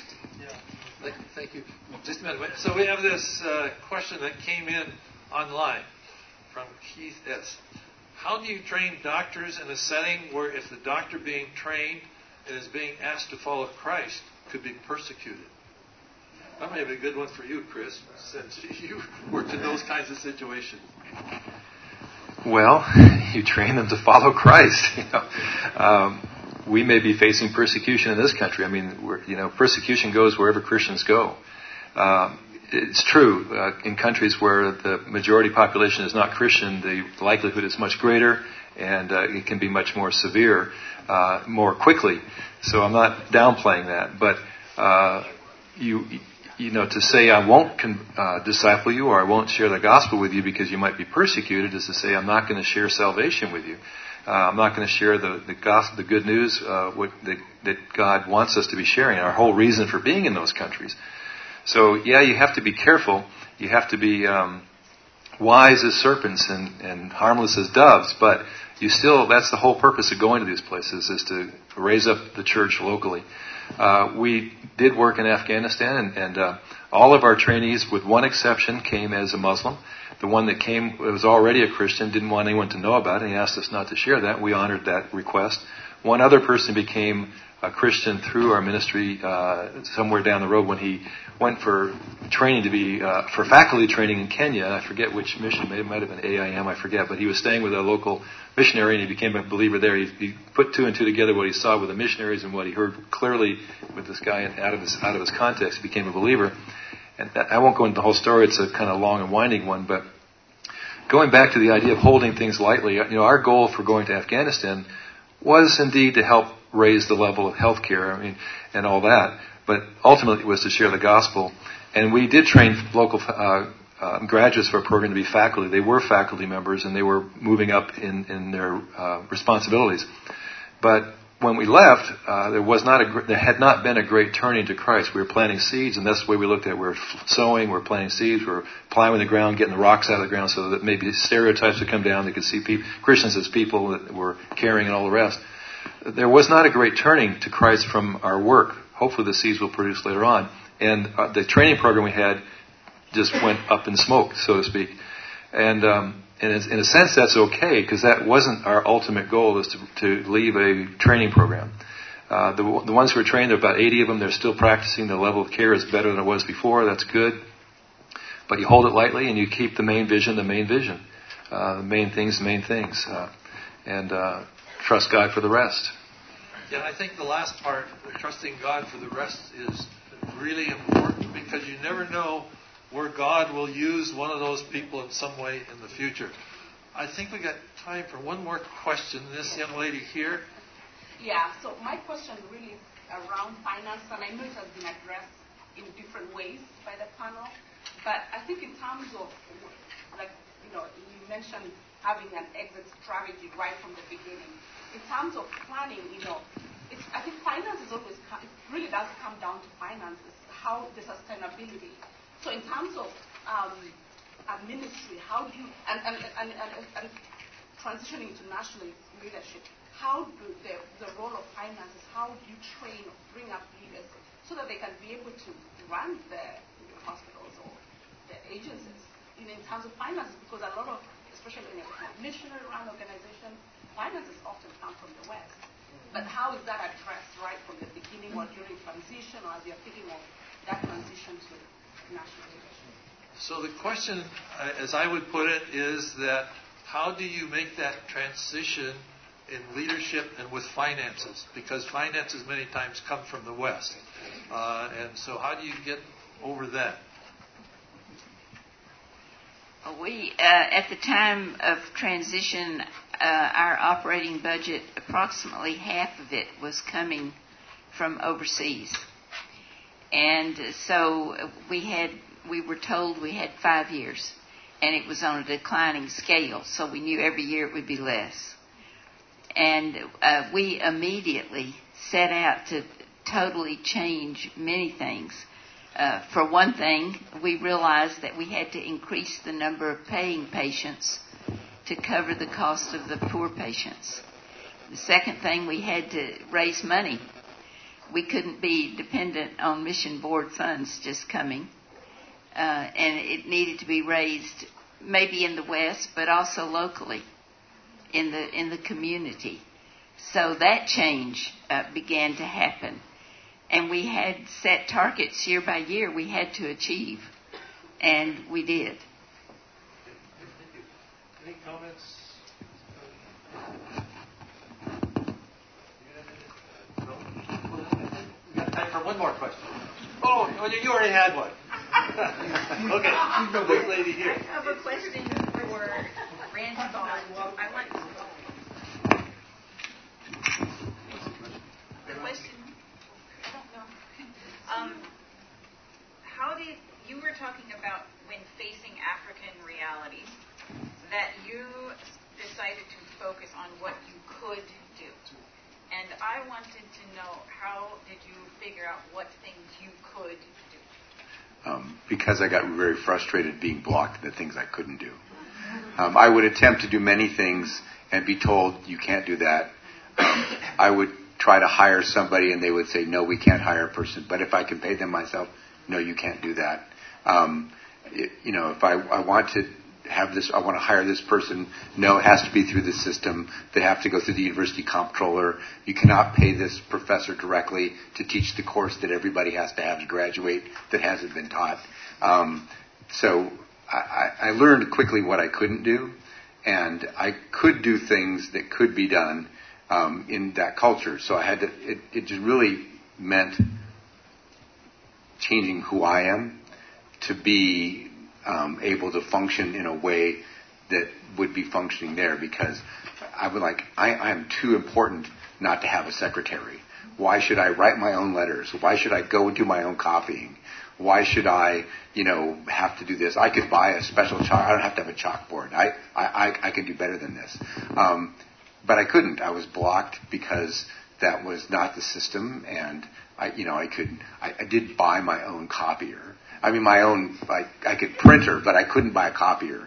Um, you know, but I could pay for myself at five cents a copy across the street.